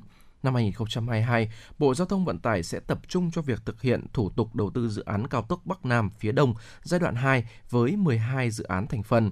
Dự kiến trong năm tới sẽ có một số dự án thành phần được triển khai để phấn đấu đưa vào khai thác năm 2024, năm 2025. Như vậy, trong giai đoạn 2022-2025, mỗi năm Bộ Giao thông Vận tải phải hoàn thành kế hoạch giải ngân khoảng 55.000 tỷ đồng vốn đầu tư công. Theo số liệu của Bộ Công an năm 2020, có gần 2.000 vụ bạo hành trẻ bị phát hiện. Đáng nói, 97% số vụ bị phát hiện kẻ gây hại đều thân quen với nạn nhân. Luật trẻ em quy định rất rõ các cơ quan tổ chức, cơ sở giáo dục, gia đình, cá nhân có trách nhiệm thông tin, thông báo, tố giác hành vi xâm hại trẻ em, trường hợp trẻ em bị xâm hại hoặc có nguy cơ bị bạo lực, bóc lột, bỏ rơi đến cơ quan có thẩm quyền. Khi phát hiện các vụ việc bạo lực trẻ em, dù là người trong nhà hay chỉ là hàng xóm, người qua đường cũng hãy báo ngay cho công an hoặc đường dây nóng bảo vệ trẻ em 111 hoạt động miễn phí 24 giờ trên 7 ngày. Thông tin danh tính của người tố cáo tố giác hành vi phạm tội sẽ được bảo mật hoàn toàn, người dân không lo sợ bị trả thù. Dịch COVID-19 và các biện pháp giãn cách xã hội khiến trẻ em bị cô lập và đối mặt với nhiều rủi ro. Khi trẻ nghỉ học, các nhà trường không nên bỏ bẵng mà vẫn cần có sự thăm hỏi định kỳ, kiểm tra tình hình của trẻ. Trẻ em như những hạt giống nhỏ phải được chăm sóc, vun trồng bằng những bàn tay yêu thương. Tiếp theo sẽ là thông tin chúng tôi vừa cập nhật được từ Bộ Y tế. Thưa quý vị thính giả, ngày 31 tháng 12 2021, Bộ Y tế có công điện số 2308 CDBIT về việc điều tra xử lý ổ dịch COVID-19 gửi Ban chỉ đạo phòng chống dịch COVID-19 tỉnh Quảng Nam, Ban chỉ đạo phòng chống dịch COVID-19 thành phố Đà Nẵng, Tổng công ty Hàng không Việt Nam, Vietnam Airlines, hãng hãng hàng không Bamboo Airways, Nội dung công điện như sau, theo thông tin từ hệ thống giám sát bệnh truyền nhiễm Việt Nam đã ghi nhận 14 trường hợp nhiễm biến thể Omicron trên 4 chuyến bay, 8 người trên chuyến bay VN99 từ Mỹ về sân bay Đà Nẵng ngày 24 tháng 12 năm 2021, 3 người trên chuyến bay VN417 từ Hàn Quốc về sân bay Đà Nẵng ngày 24 tháng 12 năm 2021, 2 người trên chuyến bay VN417 từ Hàn Quốc về sân bay Đà Nẵng ngày 23 tháng 12 năm 2021, 1 người trên chuyến bay QH9451 từ Hàn Quốc về sân bay Đà Nẵng ngày 21 tháng 12 năm 2021 được cách ly lấy mẫu xét nghiệm tại tỉnh Quảng Nam. Ngày 30 tháng 12 năm 2021, kết quả giải trình tự gen của Viện Pasteur Nha Trang các trường hợp trên dương tính với biến thể mới Omicron B11529. Để tiếp tục triển khai tốt các biện pháp phòng chống dịch COVID-19 không để lây lan ra cộng đồng, Bộ Y tế, cơ quan thường trực Ban chỉ đạo quốc gia, điện và đề nghị Ban chỉ đạo phòng chống dịch COVID-19 các tỉnh, thành phố Quảng Nam, Đà Nẵng, Tổng công ty Hàng không Việt Nam, Vietnam Airlines, hãng hàng không Bamboo Airways chỉ đạo triển khai các nội dung sau. 1. Tiếp tục mở rộng điều tra dịch tễ, thông báo cho các địa phương liên quan để phối hợp truy vết thần tốc, lập danh sách tất cả những người tiếp xúc gần và có liên quan với các bệnh nhân, thực hiện cách ly y tế kịp thời các trường hợp F1 và đảm bảo không để lọt các trường hợp tiếp xúc gần, lấy mẫu xét nghiệm các trường hợp nguy cơ, bao gồm người cùng trên xe đưa đón, nhân viên phục vụ tại khách sạn, tiếp viên hàng không, nhân viên phục vụ mặt đất, người tiếp xúc gần, tiến hành xét nghiệm khẳng định và trả kết quả nhanh nhất để triển khai các biện pháp phòng chống dịch kịp thời, phù hợp, hiệu quả. Trường hợp có kết quả xét nghiệm dương tính với virus SARS-CoV-2, chủ động gửi mẫu bệnh phẩm nghi nhiễm biến chủng Omicron đến Viện Pasteur Nha Trang để tiến hành xét nghiệm giải trình tự gen khẳng định. 2. Tăng cường giám sát quản lý các trường hợp nhập cảnh từ nước ngoài, giám sát tại cộng đồng để phát hiện sớm các trường hợp nghi ngờ, khoanh vùng xử lý kịp thời, triệt đề ổ dịch, không để lây lan ra cộng đồng. 3. Tổ chức khoanh vùng nhanh nơi bệnh nhân ở, sinh hoạt từng qua, tiến hành ngay việc xử lý khử trùng triệt để môi trường tại các địa điểm bệnh nhân đã từng đến, ở, làm việc, các phương tiện vận chuyển và các khu vực có liên quan khác theo đúng quy định tại hướng dẫn giám sát và phòng chống dịch COVID-19. 4. Các cơ sở khám chữa bệnh cần thực hiện phân luồng khai báo y tế, kiểm tra thân nhiệt, yêu cầu người đến khám bệnh thực hiện các quy định phòng chống dịch COVID-19. Cán bộ y tế, các khoa phòng bộ phận có nguy cơ cao cần cảnh giác, thực hiện nghiêm ngặt các quy định khám sàng lọc, phân loại bệnh nhân để phòng tránh nguy cơ lây nhiễm tại các cơ sở y tế. 5. Thực hiện đúng chế độ về thông tin, báo cáo bệnh truyền nhiễm hàng ngày kết quả giám sát, điều tra, phòng chống dịch COVID-19 về Cục Y tế Dự phòng, Bộ Y tế qua email. Báo cáo btn.gmail.com theo quy định. Bộ Y tế, Cơ quan Thường trực Ban Chỉ đạo Quốc gia đề nghị Ban Chỉ đạo phòng chống dịch COVID-19 các tỉnh, thành phố Quảng Nam, Đà Nẵng, Tổng Công ty Hàng không Việt Nam, Việt Nam Airlines, hãng hàng không Bamboo Airways khẩn trương chỉ đạo tổ chức triển khai thực hiện. Thưa quý vị, đến đây thời lượng của chuyển động Hà Nội chiều xin được khép lại. Mọi ý kiến đóng góp cho chương trình mời quý vị thính giả gửi thư tới địa chỉ tin tức fm96a.gmail.com hoặc gọi đến số tổng đài 024 3773 6688. Ngoài ra, quý vị cũng có thể tương tác với chúng tôi trên trang fanpage chuyển động Hà Nội FM96 và nghe lại chương trình trên Apple Podcast. Xin cảm ơn sự đồng hành của quý vị thính giả. Xin kính chào và hẹn gặp lại quý vị trong các chương trình sau và ngày mai sẽ là ngày đầu tiên của năm 2022 rồi. Kính chúc quý vị đón một năm mới an lành và hãy luôn nhớ tuân thủ các quy định phòng chống dịch, quý vị nhé.